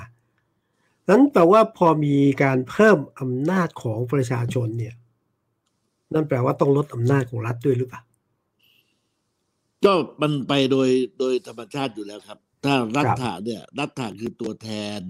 ในการที่ประชาชนเนี่ยอ่าไม่สามารถจะให้ทั้งรัฐใหญ่ ๆ เนี่ยมาสามารถปกครองได้ ประชาชนครับก็ใช้อำนาจของเขาผ่านตัวแทนเขาไป ตัวแทนก็ไปทำหน้าที่ในรัฐะไปเป็นรัฐบาลไปเป็นอะไรก็ก็ก็พออำนาจตัวเองขึ้น ถ้าเป็นอำนาจที่สถาปนาจากประชาชนไปอำนาจนั้นมันก็กลับมาตอบสนองประชาชน แต่ถ้าเป็นอำนาจของกลุ่มบุคคล ซึ่งไม่ได้คำนึงถึงอำนาจประชาชนที่มีอยู่ มันก็มันไม่ลดอำนาจรัฐ มันก็ไม่เพิ่มอำนาจประชาชน ถ้าวันไหนอำนาจรัฐถูกลดลง เพราะว่าเขาสถาปนาภายใต้กรอบความต้องการของพี่น้องประชาชนอำนาจอำนาจประชาชนก็สูงขึ้นกำหนดวิถีชีวิตของตัวเองได้ดีมากขึ้นครับ ครับอะถ้าอย่างนั้นอำนาจในในสภาครับคุณภูมิธรรมครับ เห็นชัดๆเลยนะคุณภูมิธรรมก็พูดเดียวสองร้อยห้าสิบสวใช่ไหมฮะ อำนาจสครัวบแล้วก็อำนาจที่ยังคาอยู่ในรัฐธรรมนูญปีหกศูนย์เนี่ย ถ้าพรรคเพื่อไทยได้เสียงมากกว่านี้ แลนสไลด์ได้ตามที่คิดเนี่ย เรื่องอำนาจรัฐอำนาจสภาที่ยังไม่เต็มใบอำนาจประชาชนที่ยังต้องทวงคืนเนี่ยพรรคเพื่อไทยจะทำเรื่องนี้ยังไงบ้าง โดยเฉพาะเรื่องสวด้วยครับ ผมคิดว่าทั้งหมดเนี่ย มันสะท้อนอำนาจประชาชนครับถ้าประชาชนสามารถเลือกตัวแทนที่ตัวเองต้องการได้ เป็นเสียงข้างมากจริง ๆ อย่างถล่มทลายเนี่ยอำนาจฝ่ายรัฐะที่สืบทอดอำนาจมา แล้วก็สามารถอ่าส่งผ่านไปทางสวเนี่ยเขาเขาก็จะต้องคำนึงถึงอำนาจประชาชนนั่นผมคิดว่า การที่จะทำให้แลนสไลด์ก็ดี หรือการทำให้อำนาจประชาชนไม่ถูกปิดเบือนก็ดีเนี่ย มันก็ต้องทำให้เจตนารมณ์ที่ประชาชนต้องการเนี่ย มีความชัดเจนแจ่มชัดขึ้น ไม่มีอะไรที่ ครับคุณภูมิธรรมอะกลับมาทิ้งท้ายกันแล้วกันคุณภูมิธรรมครับ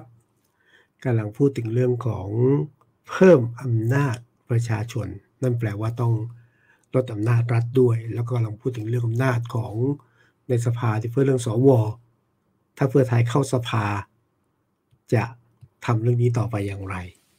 เราจะลองดูคุณทำสักแป๊บหนึ่งนะครับนะฮะก็กำลังจะปิดท้ายอยู่พอดี ระหว่างที่รอคุณทำต้องขอบพระคุณทุกความเห็นนะครับ ก็ถามก็มาเยอะ แต่ก็ด้วยข้อเวลาที่ค่อนข้างจำกัดนะฮะเอาว่าทุกความเห็นที่ส่งผ่านมา ทางผมและทีมงานได้อ่านได้เห็นนะครับ แล้วก็จะนำมานะดูเป็นข้อมูลนะฮะแล้วก็จะส่งผ่านทางคุณภูมิธรรมต่อไปด้วย คุณวิทยาส่งมาเยอะเหมือนกันนะครับ คุณนัตจันนะฮะก็ส่งมาคุณสมพงศ์คุณสมชาติเนาะคนเดียวกันและคุณสิทธิชอบทำอะที่คุณภูมิธรรมครับ ทิ้งท้ายเลยทิ้งท้ายเลยเมื่อกี้เราอ่านผู้ที่เข้ามาช่วยคอมเมนต์อะ ครับ เรื่องของอำนาจก็ต้องสภาก็ต้องขอบพระคุณครับ ผมคิดว่าสิ่งที่ผมได้เรียนเสนอก็คือว่า เราปกครองในระบอบประชาธิปไตยซึ่งต้องยอมรับและเคารพในอำนาจประชาชน และสิ่งที่ประชาชนเขาเอาอำนาจมามอบให้รัฐาเนี่ย ก็เพื่อที่จะบริหารจัดการทรัพยากรในสังคมต่างๆเนี่ยเพื่อตอบสนองพี่น้องประชาชน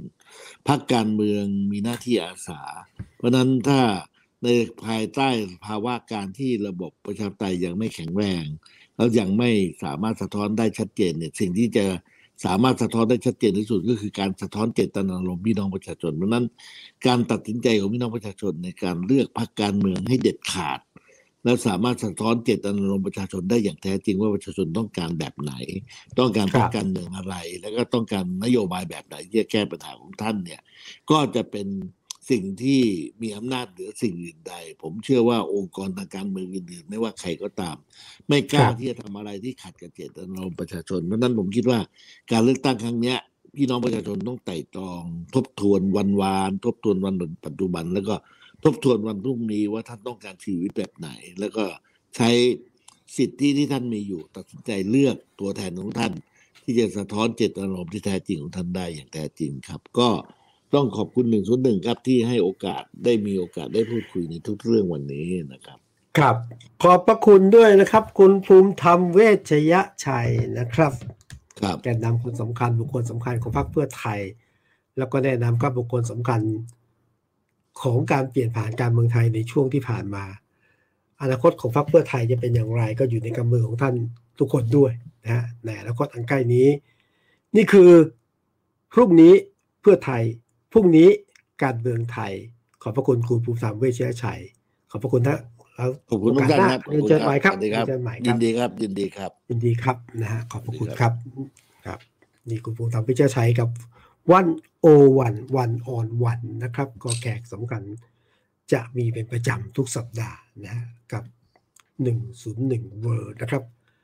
ส่วนวันพรุ่งนี้วันพรุ่งนี้นะฮะคุยข่าวนอกสคริปต์ สองทุ่มครึ่งนัดกันทุกพฤหัสบดี จะเป็นอะไร จะเรื่องอะไร ไปติดตามดูกันก่อนนะครับวันนี้กับคุยข่าวนอกสคริปต์ครับอะพรุ่งนี้นะฮะคุยข่าวนอกสคริปต์ก็อะเอาเป็นว่าอย่างนี้ ข่าวร้อนนะฮะที่อยู่ในช่วงนี้นะฮะไม่ว่าเรื่องของมาตรา112 ที่เรียกร้องมีการแก้ไขมีการปรับปรุง เบื้องลึกเบื้องหลังนะบิ๊กแปะนะฮะคุณจักรทิพย์ถอดใจจากการสมัครผู้ว่ากทม แล้วก็เรื่องของประธานวิปฝ่ายค้านสำคัญนะครับ ใครจะมาแทนคุณวิรัตเพราะคุณวิรัตกับคุณธรรมนัฐเนี่ย คู่หูกันปะมันต้องดูอนาคตการเมืองไทย ในวันพรุ่งนี้เราจะคุยกันกับคุยข่าวนอกสคริปต์สองทุ่มครึ่ง วันนี้นะฮะก็ได้เวลาพอสมควร ขอบพระคุณท่านผู้ชมทุกท่าน ขอบพระคุณที่ทั้งรับชมรับฟังนะฮะวันพรุ่งนี้พบกันวันนี้วันโอวันนะฮะวันออนวันต้องลาไปก่อน สวัสดีนะครับ